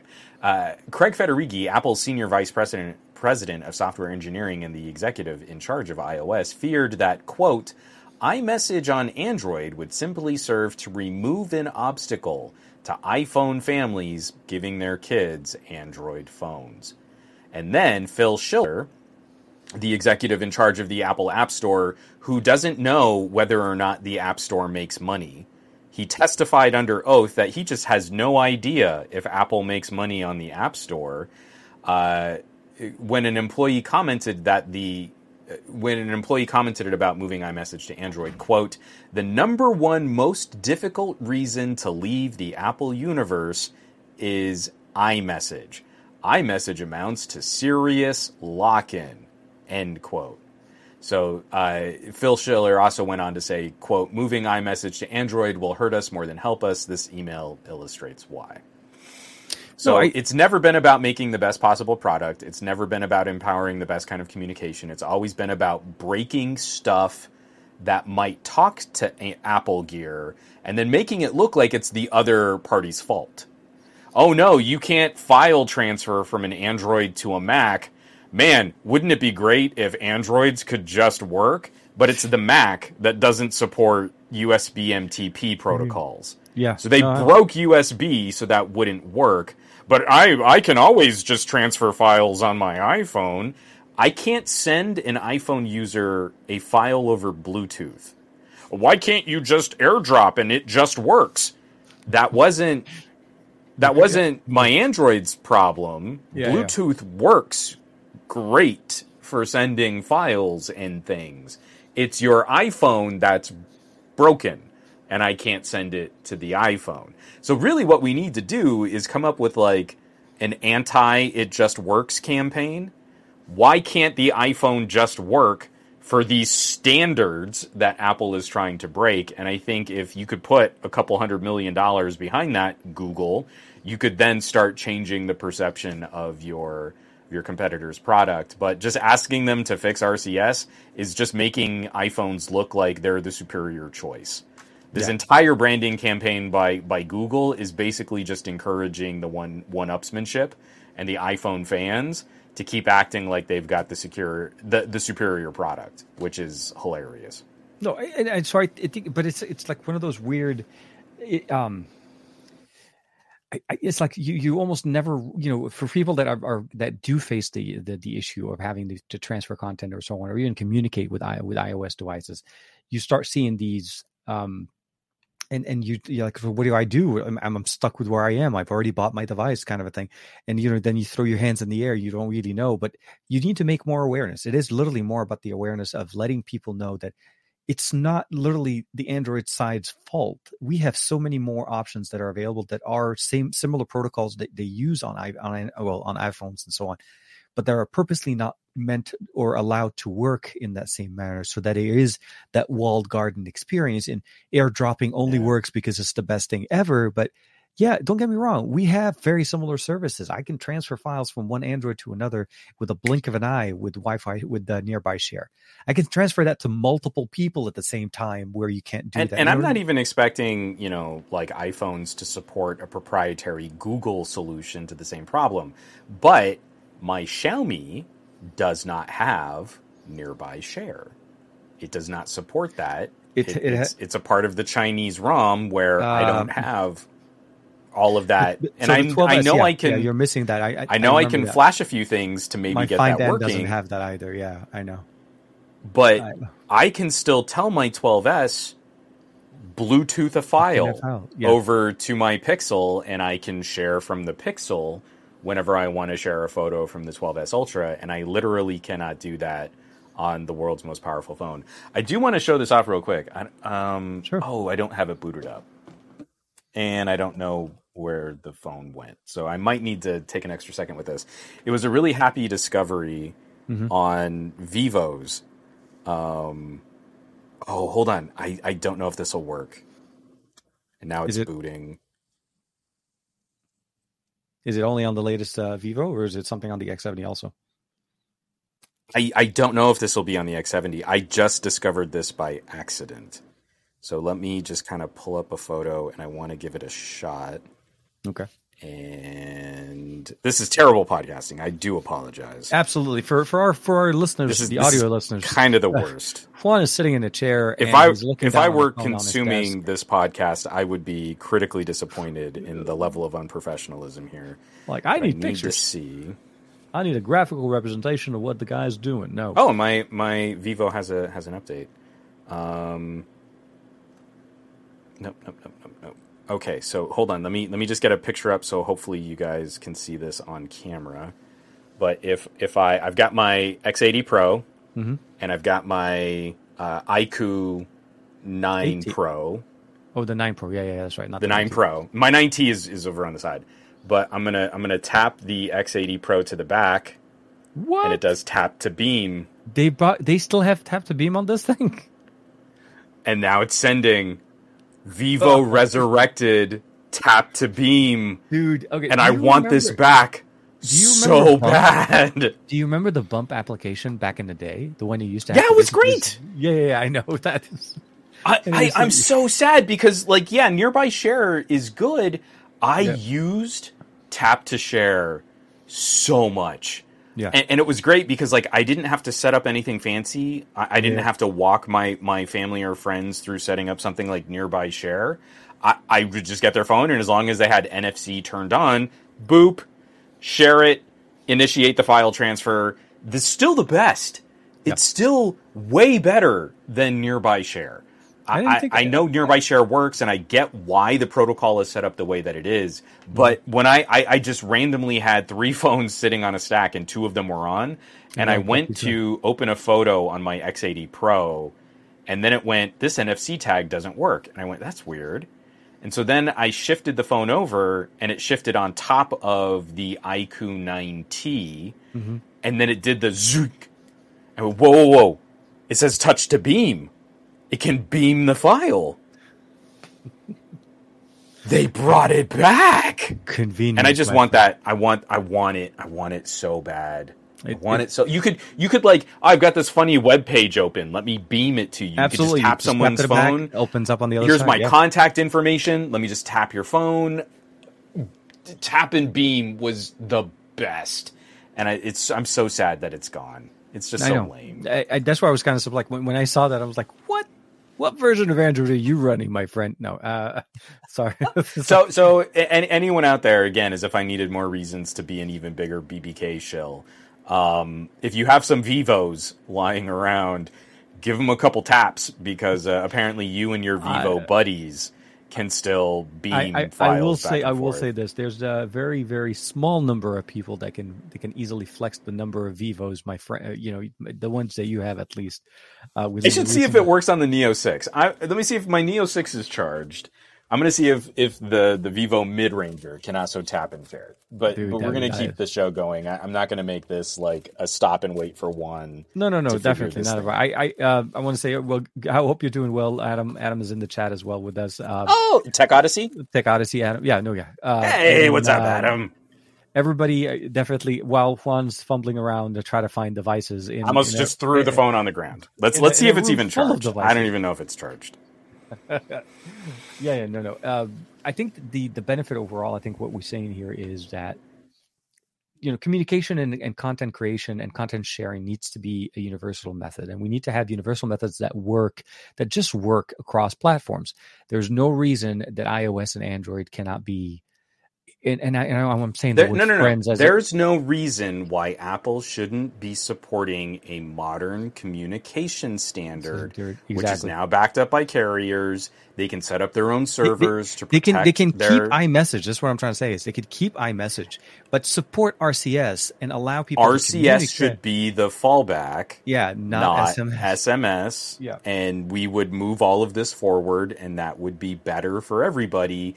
But Apple doesn't want better for everybody. Apple wants broken for everybody else to make iPhone owners feel like they've got the superior product. Because it only works on iPhone. Yeah, no, I'm with you. And I think there's, if I'm not mistaken, September 7th has been marked as the day for the iPhone 14 release timeline, if I'm not mistaken. It'll be more expensive, and I still won't care. No, I don't. I'm just, it's fun. It's fun to see how, so they timed it specifically to be outside of the window of IFA, so that they get their own week. But yeah, like, you know, seriously. And then before you know it, will be iPhone conversations, and everything else doesn't matter. But, you know, it is tech for your needs. Hope you're doing well, man.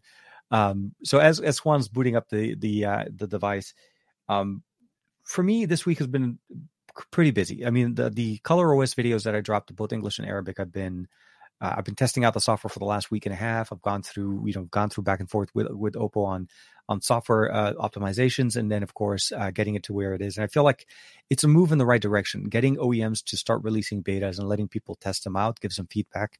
It's always a better approach. Features like Tap to Beam is something that I see. Now you got me. Now I want to try Tap to Beam on my side.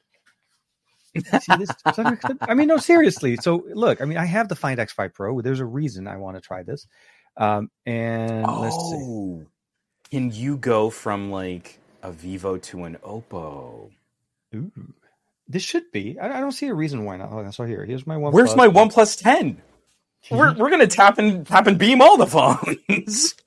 Oh wait, hold on. Do I have NFC? Do I have NFC on? That's a better question on the other one. Hold on, NFC. Sorry, I know I kind of walked away. This is the dumbest show we've ever done, and we're here for it. We are reaching a new level. So why can I not find NFC? NFC friend, dude, where are you?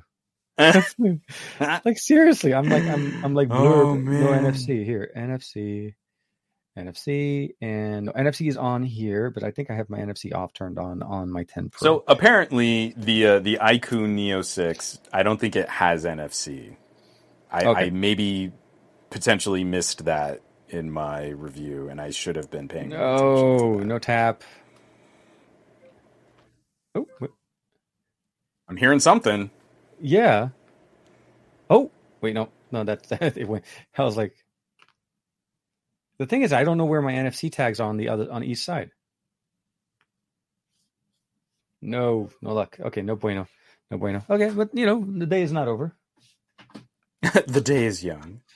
Yeah. No. Let's get this thing going. Anyways, join us for the game for the at-home version of this game if you can Android Beam on any of your latest devices on the market. And of course, I forgot to charge my X70 Pro Plus. Yeah, just okay. So I can't test that one on my side. Took it off the charge and I forgot to put it back on. It's just when you have too many phones, you need to kind of plug them back in. Welcome back at Beambox. Yeah, no, I know. I don't think. It doesn't know what to do with it. This might just be like a resurrected feature from Vivo. Yeah, all I get is NFC tag here. I'm not getting the Beam functionality. Okay, at least Samsung definitely doesn't have it. And this is another reason why we need more unified code base. Yeah, on BK phones, and I need that feature back on a OnePlus. You could make a commercial out of that. It would be great. Like, hey, how you doing? Did you see that picture I just posted? Which one? Yes, that one. Tech Odyssey. Vigorous tapping increases more vigorously. Vigorous tapping intensifies. I hope someone can GIF that for me. That would be delightful. So the other part of this week for me was definitely spending some time with this big old box here. It's about 30 pounds, so I'm only going to hold it up a couple times. Okay. But this is the Li Power, and it does the electricity. It does. So if you need electricity, it does the electricity. And I really like these new battery generators. Absolutely, yeah, no. Those little, because you had the Anker, right? I was about to say that. That looks so. I have a couple. The Anker was the last one we worked on it, and then I had one before. The one I had, I forgot the name. I think it was. I don't think it's like RAF Power, but it's one of the older, another brand. But it's seriously, it's like 4 years old, 4 to 5 maybe years old, and it still works. I charge it every once in a while just to keep it fully charged. Mm-hmm. It still powers my refrigerator. Like, it's strong enough to power. I mean, it's a power efficient refrigerator, but it's for those emergencies and for those cases where you need to have that much, to keep things kind of going. I appreciate that functionality, and I really like the fact that they did exist, and they're definitely a must-have for any kind of situation, like you were saying in your video. Los Angeles, California is due for a storm. We don't know how the weather and how things are going to be realistically at some point, and you need to have some kind of options. And these are really good selections and good options there. By the power of Anker, I have the power. Well, but this one's a Li Power, so I have the Li Power. So it's a Liger, but with power. So yeah, it's not a Tyon. It's definitely a Liger. So yes, this is the Mars 1000 Pro. It's an 1100 watt-hour battery with up to 1200 watt total output, 2000 watt surge. That's a bigger capacity than the Anker, no? Yeah, I mean, it's kind of in the same ballpark. I mean, if we're talking it's 100 watt hour, and again, the watt hour capacity measurements. I mean, you start talking about the difference between watt hour and milliamp hour, and it's more about using electricity under load based on a chemical battery cell, so. If you're within 10%, you're kind of in the same tier. Okay. But yeah, I'm with you. Pure sine wave, multiple AC ports. It does not have, the Anker has two things on this. Mm-hmm. The Anker has a 100 watt USB power delivery USB-C. Oh, that's plug. Right. Yeah, this only has a 60 watt, and then the Anker does have. It's sort of an uninterrupted power switch. So you can kind of use the Anker as a UPS. It's a super fast one. It's not exactly a UPS, but you can kind of use it like a UPS. This does not have that. So you do have power pass-through, where you can use the Li Power while you're charging the box itself, but it doesn't have that different mode option that the Anker has. Yeah, but still, so if the power shuts down, you lose power, but you just have to turn on the Li Power. Yeah, the Li Power is all manual. Everything is push-button manual on all of the major power connectors. But 30 pounds, big battery capacity, active fans for cooling. The fans are a lot louder than the Anker, but you kind of don't want your batteries to be running too toasty. No. And just really rugged frame. I mean, just solidly built. So I've been playing with this for a little bit more than a week now. My video went live today. This morning, yeah. And I'm just flipping loving these, like, portable power stations. I mean, we were talking when we first moved into this place. We know we're in an area that's kind of a little prone to brownout. Southern California's electrical grid is kind of crazy. Yeah, we did not want to have to do a gas generator, and these big battery packs are so. I mean, they're definitely much more expensive than a similarly rated gas power generator, but they're so much easier to use. Oh, absolutely. And when you can go with a little bit of solar, like I've got these ridiculous solar panels over here that are cheap. I want to see this. Hold on. I'm going to put you on full screen. And sorry, not me, you. And so this is... I don't think I can really get this going wide enough, but this is my Dokio. This is a 4-panel. Technically, this rates at like 300 watts, but it's a flexible solar panel, so you can't ever perfectly align the solar cells to collect optimal sun. So I've never gotten better than 150 watts of power output from these, but they were less expensive than a rigid 100-watt solar panel. Yeah. So I'm not really touching the rated efficiency of these panels, but I'm doing better than a more expensive rigid panel. But yeah, it's a four panel fold up cell. And does it have does it come with a converter or an inverter or something like that? It does. From? I mean, you can hook it up to a 12-volt. It even has the alligator clips for that. It's got there's the Anderson cables, so you can plug into these larger battery power packs and like a whole series of different plug adapters. So you can even use this to just go direct to USB. Like, this is silly overkill, but if you need to throw 100 watts of power into your smartphone, you can just kind of plug it in and kind of go with it. So, again, I got these because they were inexpensive. I wouldn't necessarily recommend them unless you knew that you had similar requirements that I had. But I've been playing with that and then trying to pair it up with all of these big old power stations. It's been a lot of fun. So I'm all winded because I was carrying a big old heavy box around my office. You're reflexing. I got to catch my breath now. That's exactly what you were doing. You're reflexing on the panels as well as flexing on the muscles as we on this Thursday night. So what about this week? I mean, what's going on with you for the rest of the week? Or will there be other content kind of being produced, pushed out? No. I had actually 3 videos all fall apart this week. Oh. So I'm going to try and resurrect them. But I don't know what's actually going to get put out. I'm seriously toying with just like, maybe I need to do a movie review or something completely off brand for my channel. Just like get some of the creative juices flowing. Maybe I need to make like a weird video diary about like a classic game console or something. I don't know. You should do a movie review on the Dragon Ball movie that came out. It's coming out tomorrow. It comes out technically tonight, but you could also catch it tomorrow. I mean, I'm gonna watch it. I mean, obviously that's obvious. The movie that I've got this like, I'm already too late for all of the hot takes and the peak interest on it, but I've maybe watched Prey 3 times since it came out on Hulu. Really? And it's really good. Oh, I really like it. I haven't had the time to watch it. I've seen it. It's been on my feed on my Google Home. I feel anyone who's like complaining about wokeness or the main character being a Mary Sue or I mean, like, I feel a lot of people have really bad faith takes on what this movie is all about, and I really like how they handle the Predator storyline in this.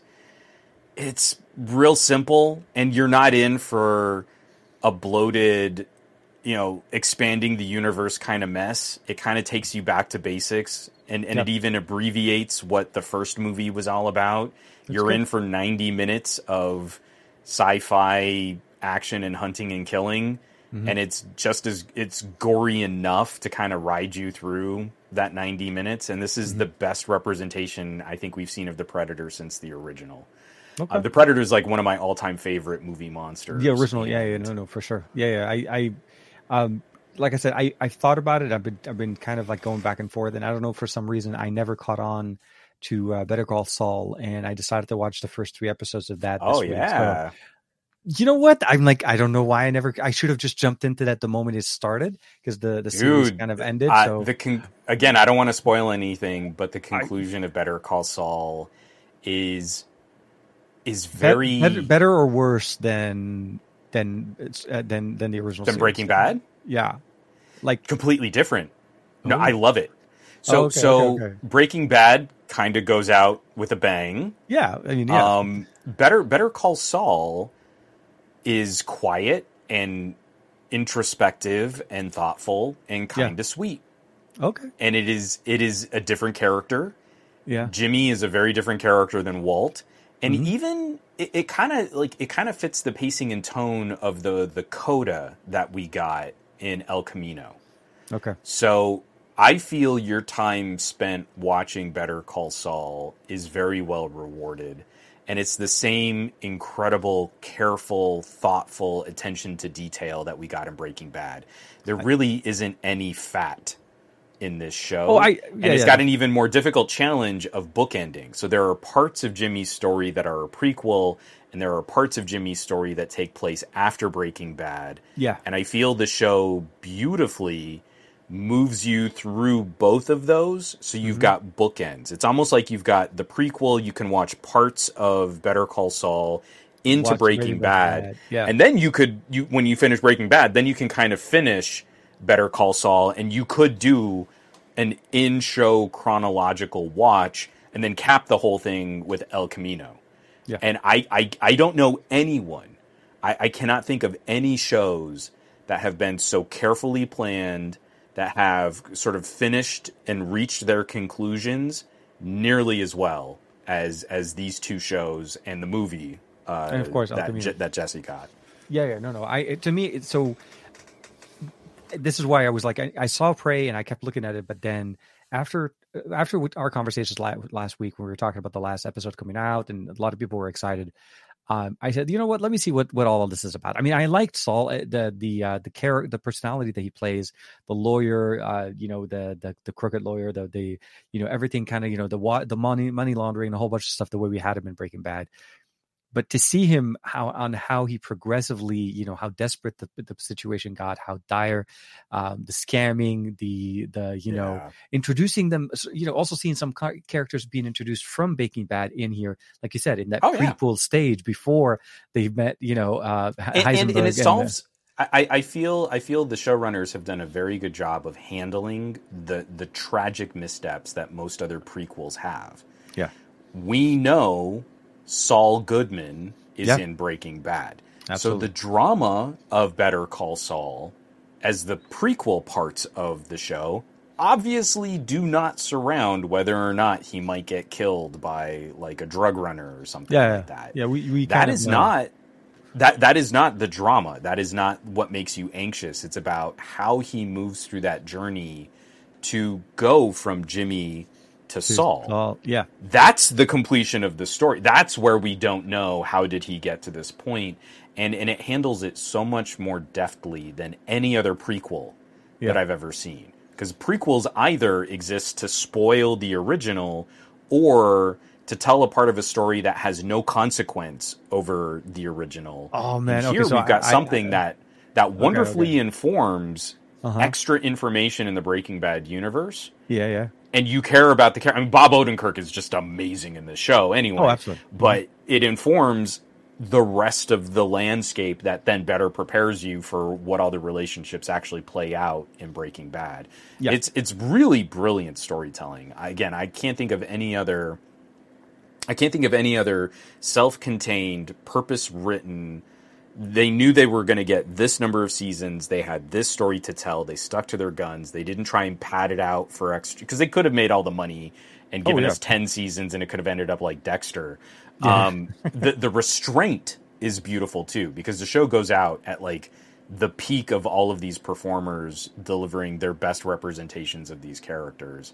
Yeah, I can't say enough nice things about it, and especially from having briefly met Bob Odenkirk before he was kind of blowing up as the sort of action movie star that he also is now.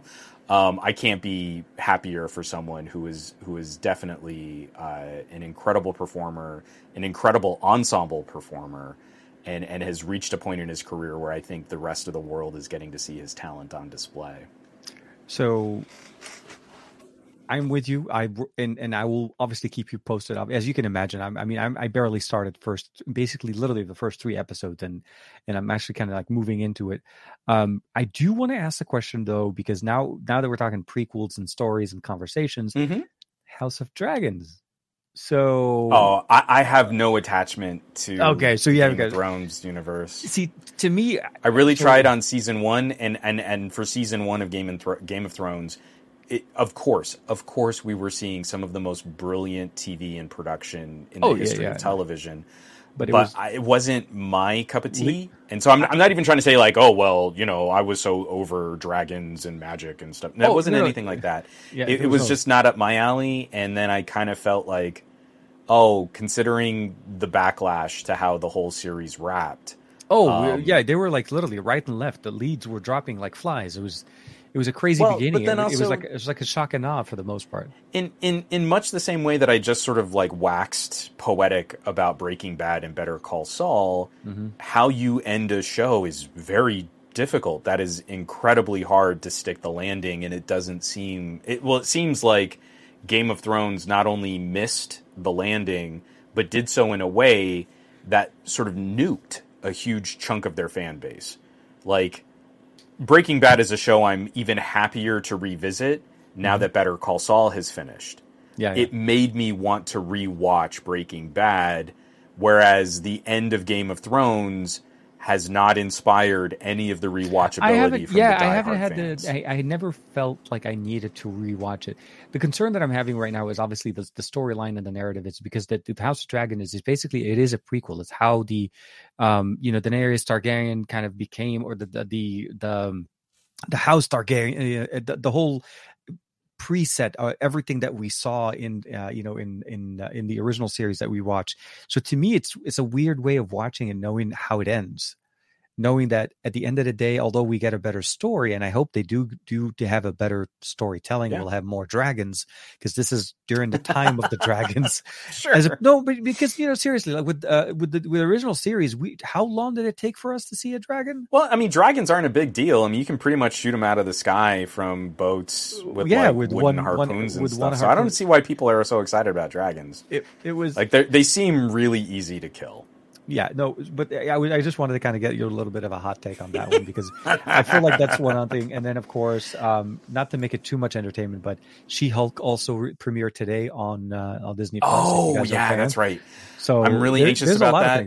Yeah, I know. What's the lead's name? Tatiana Maslany? Yeah, she played. I forgot what was the name of the. Was it? That's not Alias. It's She had a really good show on FX. I forget the name of it. Yeah, it was incredible, and now I've forgotten what it's called. The multiple personalities, the different... They're basically all clones of each other. She's an incredible performer. She's amazing. And now I can't remember the name of that show, and I know exactly what you're talking about. I'm very nervous for She-Hulk. The cast is phenomenal. Yeah. I'm worried because of all of the fallout from... Yes. Oh, absolutely. Orphan Black. Thank you. Thank you. Oh, my. You know what? Instead of watching She-Hulk, I might just rewatch the entire run of Orphan Black. Because she's amazing. Killed me. Oh, my God. Yes. Her performance in that is phenomenal. Oh, and the fact that she didn't get like multiple Emmy awards out of that is a travesty. I do not understand. Yeah, no. I might just rewatch Orphan Black instead of She-Hulk, because it's more I'm concerned about things like production design and special effects, where I feel Disney has really been letting down the vast quantity of stuff that they're trying to pump out, and they're not empowering their producers and their artists to really make the best content that they can. It's been a very different. You're starting to notice a whole bunch of different conversations going on, but yeah, I mean, there was some backlash about the show initially with the CGI that they were doing for She-Hulk when She-Hulk's up, And so I'm a little bit anxious. I saw it on the home screen. I was like, I didn't want to touch it. I'll be honest with you guys. I've been so busy this week. Literally, the 3 episodes of Better Call Saul were the only 3 things I was able to watch. Nothing else. Well, ever.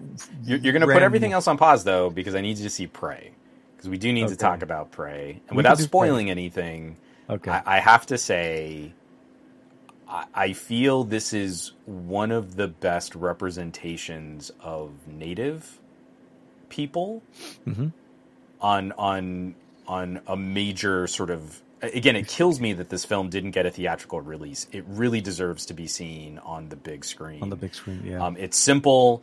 It doesn't overstay its welcome. It's 90 minutes. Most of that is killing because it's a Predator film. But I'm very upset by some of the people's commentary that, like, oh, well, Native American people from the 1700s wouldn't be able to understand any of this. And you're like, people weren't dumber 300 years ago.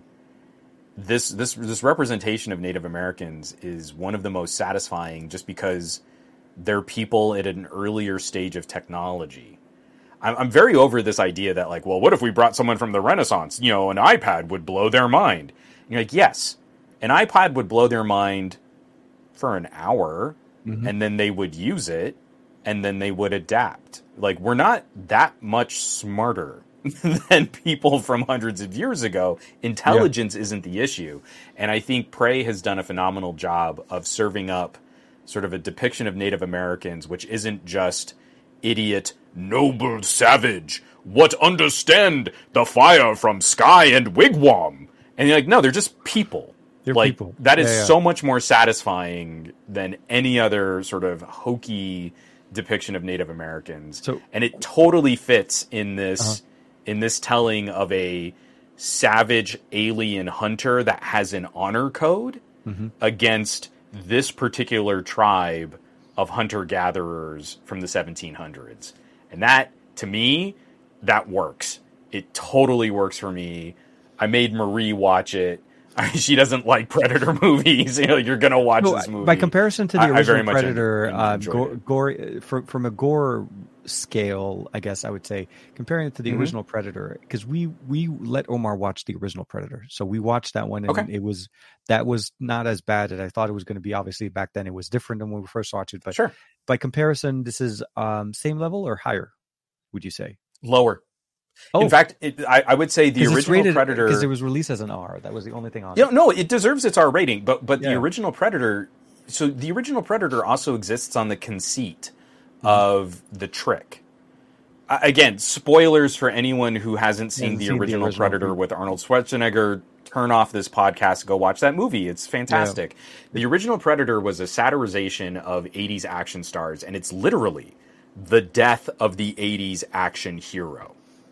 That's what makes the original Predator so brilliant. So the action and the carnage in that movie, you have to set up all of the 80s action hero tropes. 4 guys with machine guns can basically wipe out an entire army of rebels out in the middle of the forest. Exactly. So you start with all of the rated R 1980s machine gun violence. None of that is in Prey. No. So you don't even have to spend time with that, setting up that part of the world, because Prey doesn't exist as the death of or the satirization of another action trope. Prey just kind of starts where in the original Predator, all of the badass macho steroid-riddled dudes with miniguns and rocket launchers start getting picked off. Oh, okay. So there's actually less carnage in Prey, and I feel like the practical effects in the original Predator are a lot gorier than some of the more CG-enhanced stunts in Prey. Okay. So, like, if Omar could handle, you know, Carl Weathers' arm getting blown off by a laser bolt, I mean, I felt like that was, because of the way it was a weird practical effect, like, I feel like that was way worse than some of the similar dismemberings that we see in Prey that you can kind of tell are a little more CG-y. Than their original counterparts.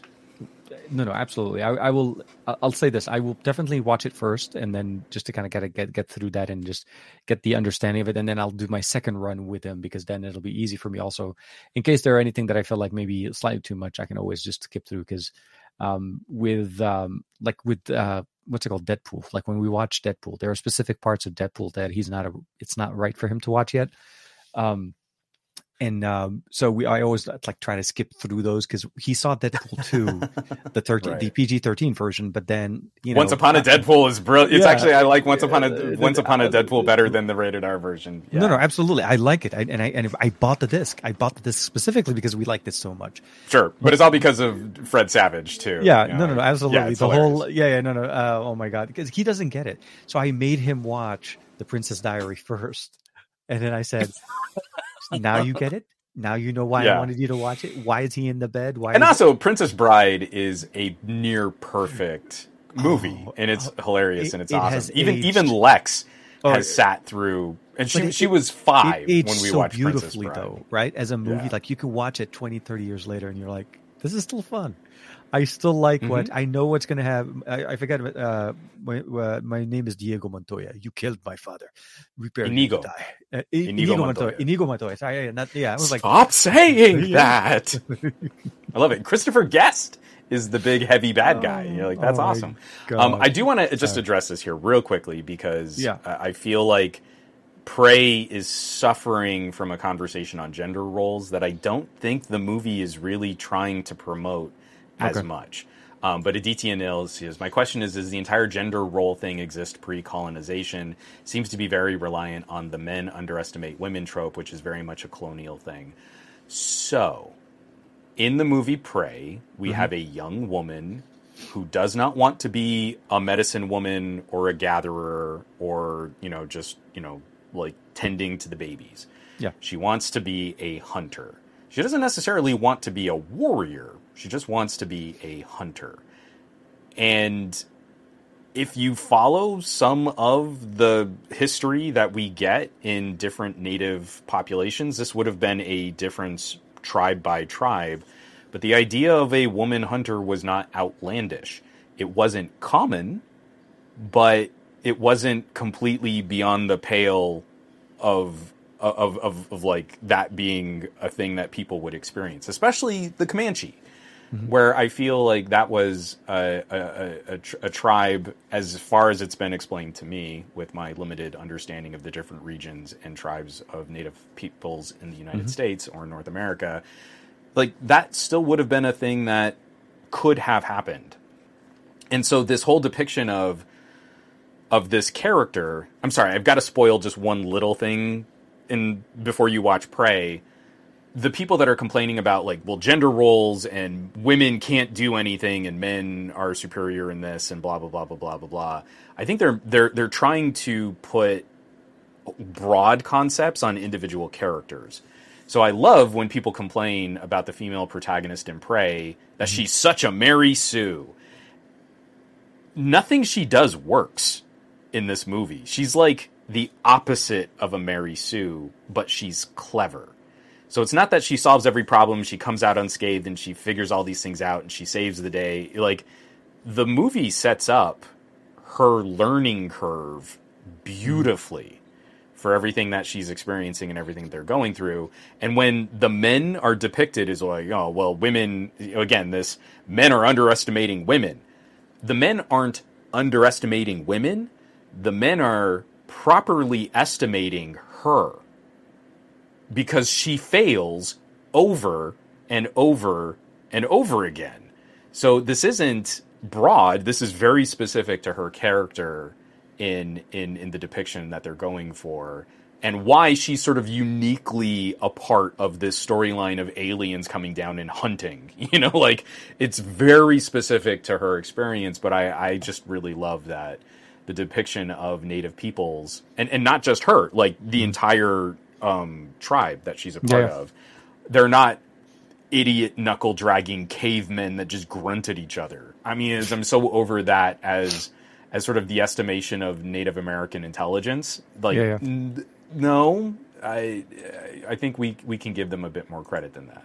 No, absolutely. No, I'm with you, and I see. Yeah, Bradley says, like, anybody remember Apocalypto and some of the other? Yeah, no, I'm with you. There's a lot of good classics out there, and Prey has been something that I've been, like I said, toying with. So I'll put that on the list. Better Call Saul, I have a lot of episodes to go through. It's not like, there's it's a series. It's definitely a binge watch over a weekend if I have nothing else to do, or maybe, for a flight, I may just download Better Call Saul for the flight, because I in a couple of weeks or so we'll be going to the IFA, and I will have a very long stint. I couldn't get the glasses. Remember, we were talking about trying to see if we were able to get. Yeah, no bueno on that one. But you know what? We can definitely download that, and I'll put Prey a little bit ahead on that. For me, though, so for the end of the week, I'm probably going to try to shoot at least one video. I have an Earfun Air S, their new true wireless buds that they came out a couple of days ago. Unfortunately, it was the timing. They kind of had the same concern that Xiaomi had with the light, with the Poco, and it was. Xiaomi. I mean, Poco had the delay with their release, and it landed on the same day as the Poco, and I was like, I'm sorry. Oh. I'm sorry. So the good thing is they're good pair buds with aptX, and of course long battery life. Earphones are pretty good and pretty decent tuning, but definitely more of a dance bassy type of experience. And it won't take too much time, but hopefully next week I'll be able to also do some work. I got the X70. It's not the X70. The Honor 70. The X70. I'm bad with numbers and names. So the Honor 70 is in the house. I put out a video last night, I think. I'm doing the unboxing for that. So also want to spend some time with that. And then maybe we can set some time next week. You and I can maybe hang out. We'll see how our schedules kind of, come up. I mean, the only other thing I'm going on is I finally put together my Lego Iron Man. So now, is he the same scale as the Hulkbuster that you and Lex did? He's got look at that, the arc reactor.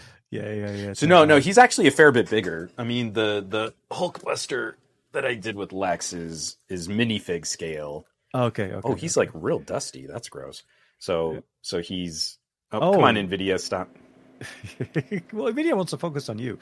Okay, yeah, that's much bigger. Because remember in the past when you showed me the Hulkbuster, it was closer to the camera, so I couldn't tell the scale, and I haven't been in your place for some time. So Hulkbuster is minifig scale, so you can actually have a little Iron Man pilot minifig. Yeah, but this is the I forget what they're calling it.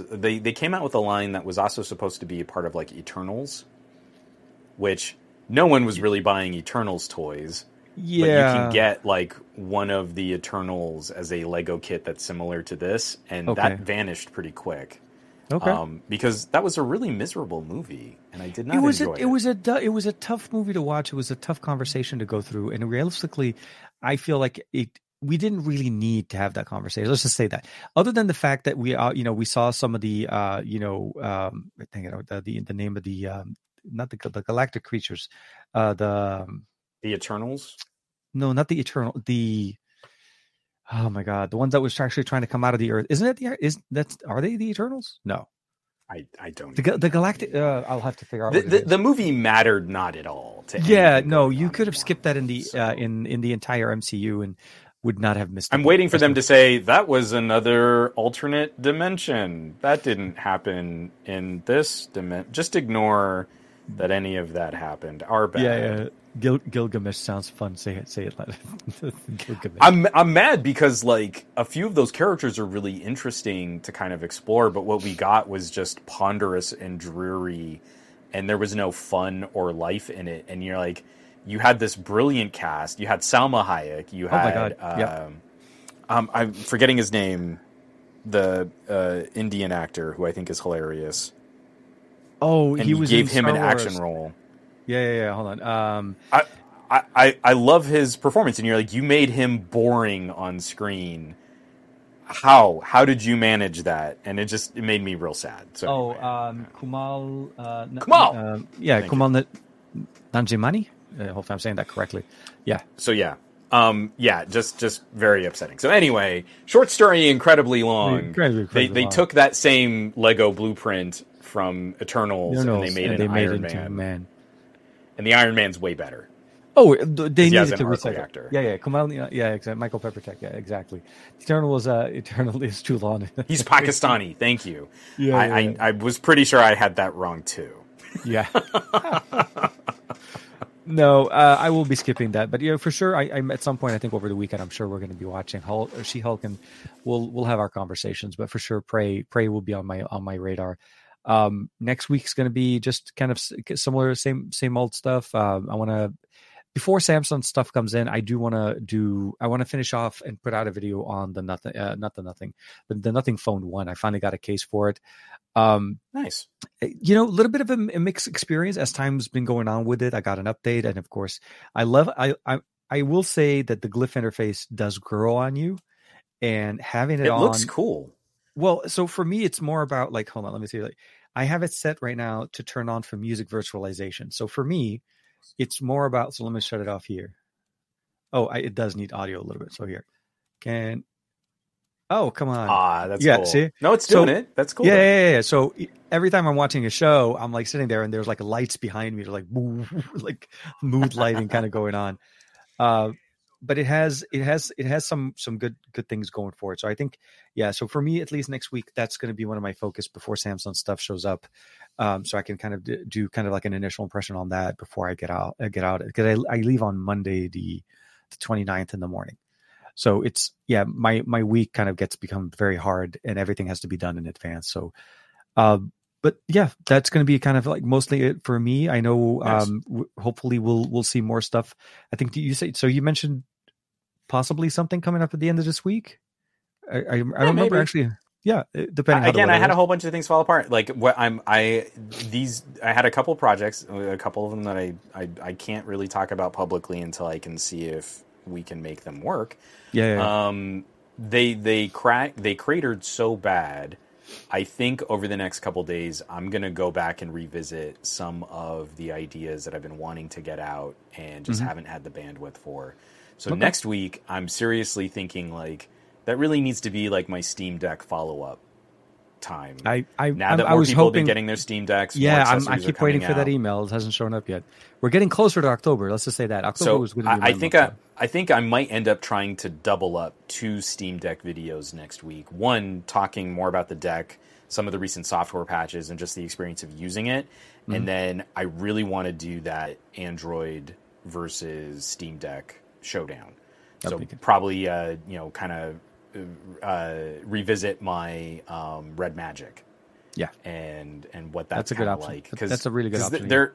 There is something really interesting about Android gaming, a phone with 120 hertz refresh rate display. It's an OLED. I mean, the Steam Deck is one of the most brilliant portable gaming devices I've ever played with. It's not a foregone conclusion that it would win, depending on the kinds of games you like to play. So it depends on the title. Okay. Yeah, no, I'm looking forward to it as well. And then, of course, we'll have Saturday morning with everything with the Android Bay. The credentials are who are we referring to? The Celestials. You're right, the Celestials. It wasn't the I don't know why I called them Galactic. Yeah, so it's the Celestials. There was that whole question in my mind that after the end of the movie, they stopped the Celestial from coming out of Earth. But they never buried the Celestial. So in theory, somewhere on this planet in the MCU, there's a hand standing up. But anyway, so that was my whole point of trying to say that with the Eternals. I couldn't remember the Celestials. But can it run Crysis? Oh my God, we're back to that question. That was the question that never went away. But can it run? Yeah, obviously. But you remember that for the long time. But can it run Crysis though? So, and Monday, of course, with the SGTQA, we're getting to that sweet spot of the show, obviously, as there's a lot of things, obviously, that go on. And I'm kind of rambling for some reason. I don't know why. Next week will definitely be another exciting week. Hopefully, we'll be able to contribute to more Hulkbusters and Ironmans as Juan is color coding. Sorry, you're creating a good sequence. Your chair is red, your hat is red, and your figures are red. I do want to say thank you to everybody for hanging out with us on this beautiful Thursday night. I don't know if you did or did not get a chance to catch the Northern Lights. Apparently they were visible. By the time I knew they were going to be visible, it was too late because it was a day later. But some people supposedly said, look at that. You can keep wrapping up the show. I'm just going to keep showing up. No, I know. I just wanted to see the actual wrap up there and there. So there's going to be some conversations. I think the Nothing phone has some potential. I think it does also have some limitations that you need to kind of understand at the price point. But honestly, with the speed and the way I was able to order this and get it delivered, it is super easy to get in the US. It's much easier than some of the other devices I've seen before, especially because Amazon is in the conversation. So want to say, hope you guys have a great day. If you guys are in the morning, have a good morning and good day on Friday. And of course, we're going to be wrapping it up here. Thank you, Juan, for hanging out with me and spending some time. This is great. The movie part of this, I felt like we got a little bit more lit up as we got to the Better Call Saul, Prey, and Dragons, and a whole bunch of different things. I mean, there's some real good stuff out. I mean, it was next week maybe we just need to tank it, and we'll share our thoughts on like Sandman and all. Oh my god, yeah. I need to catch up on that one as well. It's sitting in my queue. So with that being said, I will say, be safe, stay safe, do well, and enjoy your tech, and of course have fun. We'll see you guys next week. Take care. Bye-bye for now.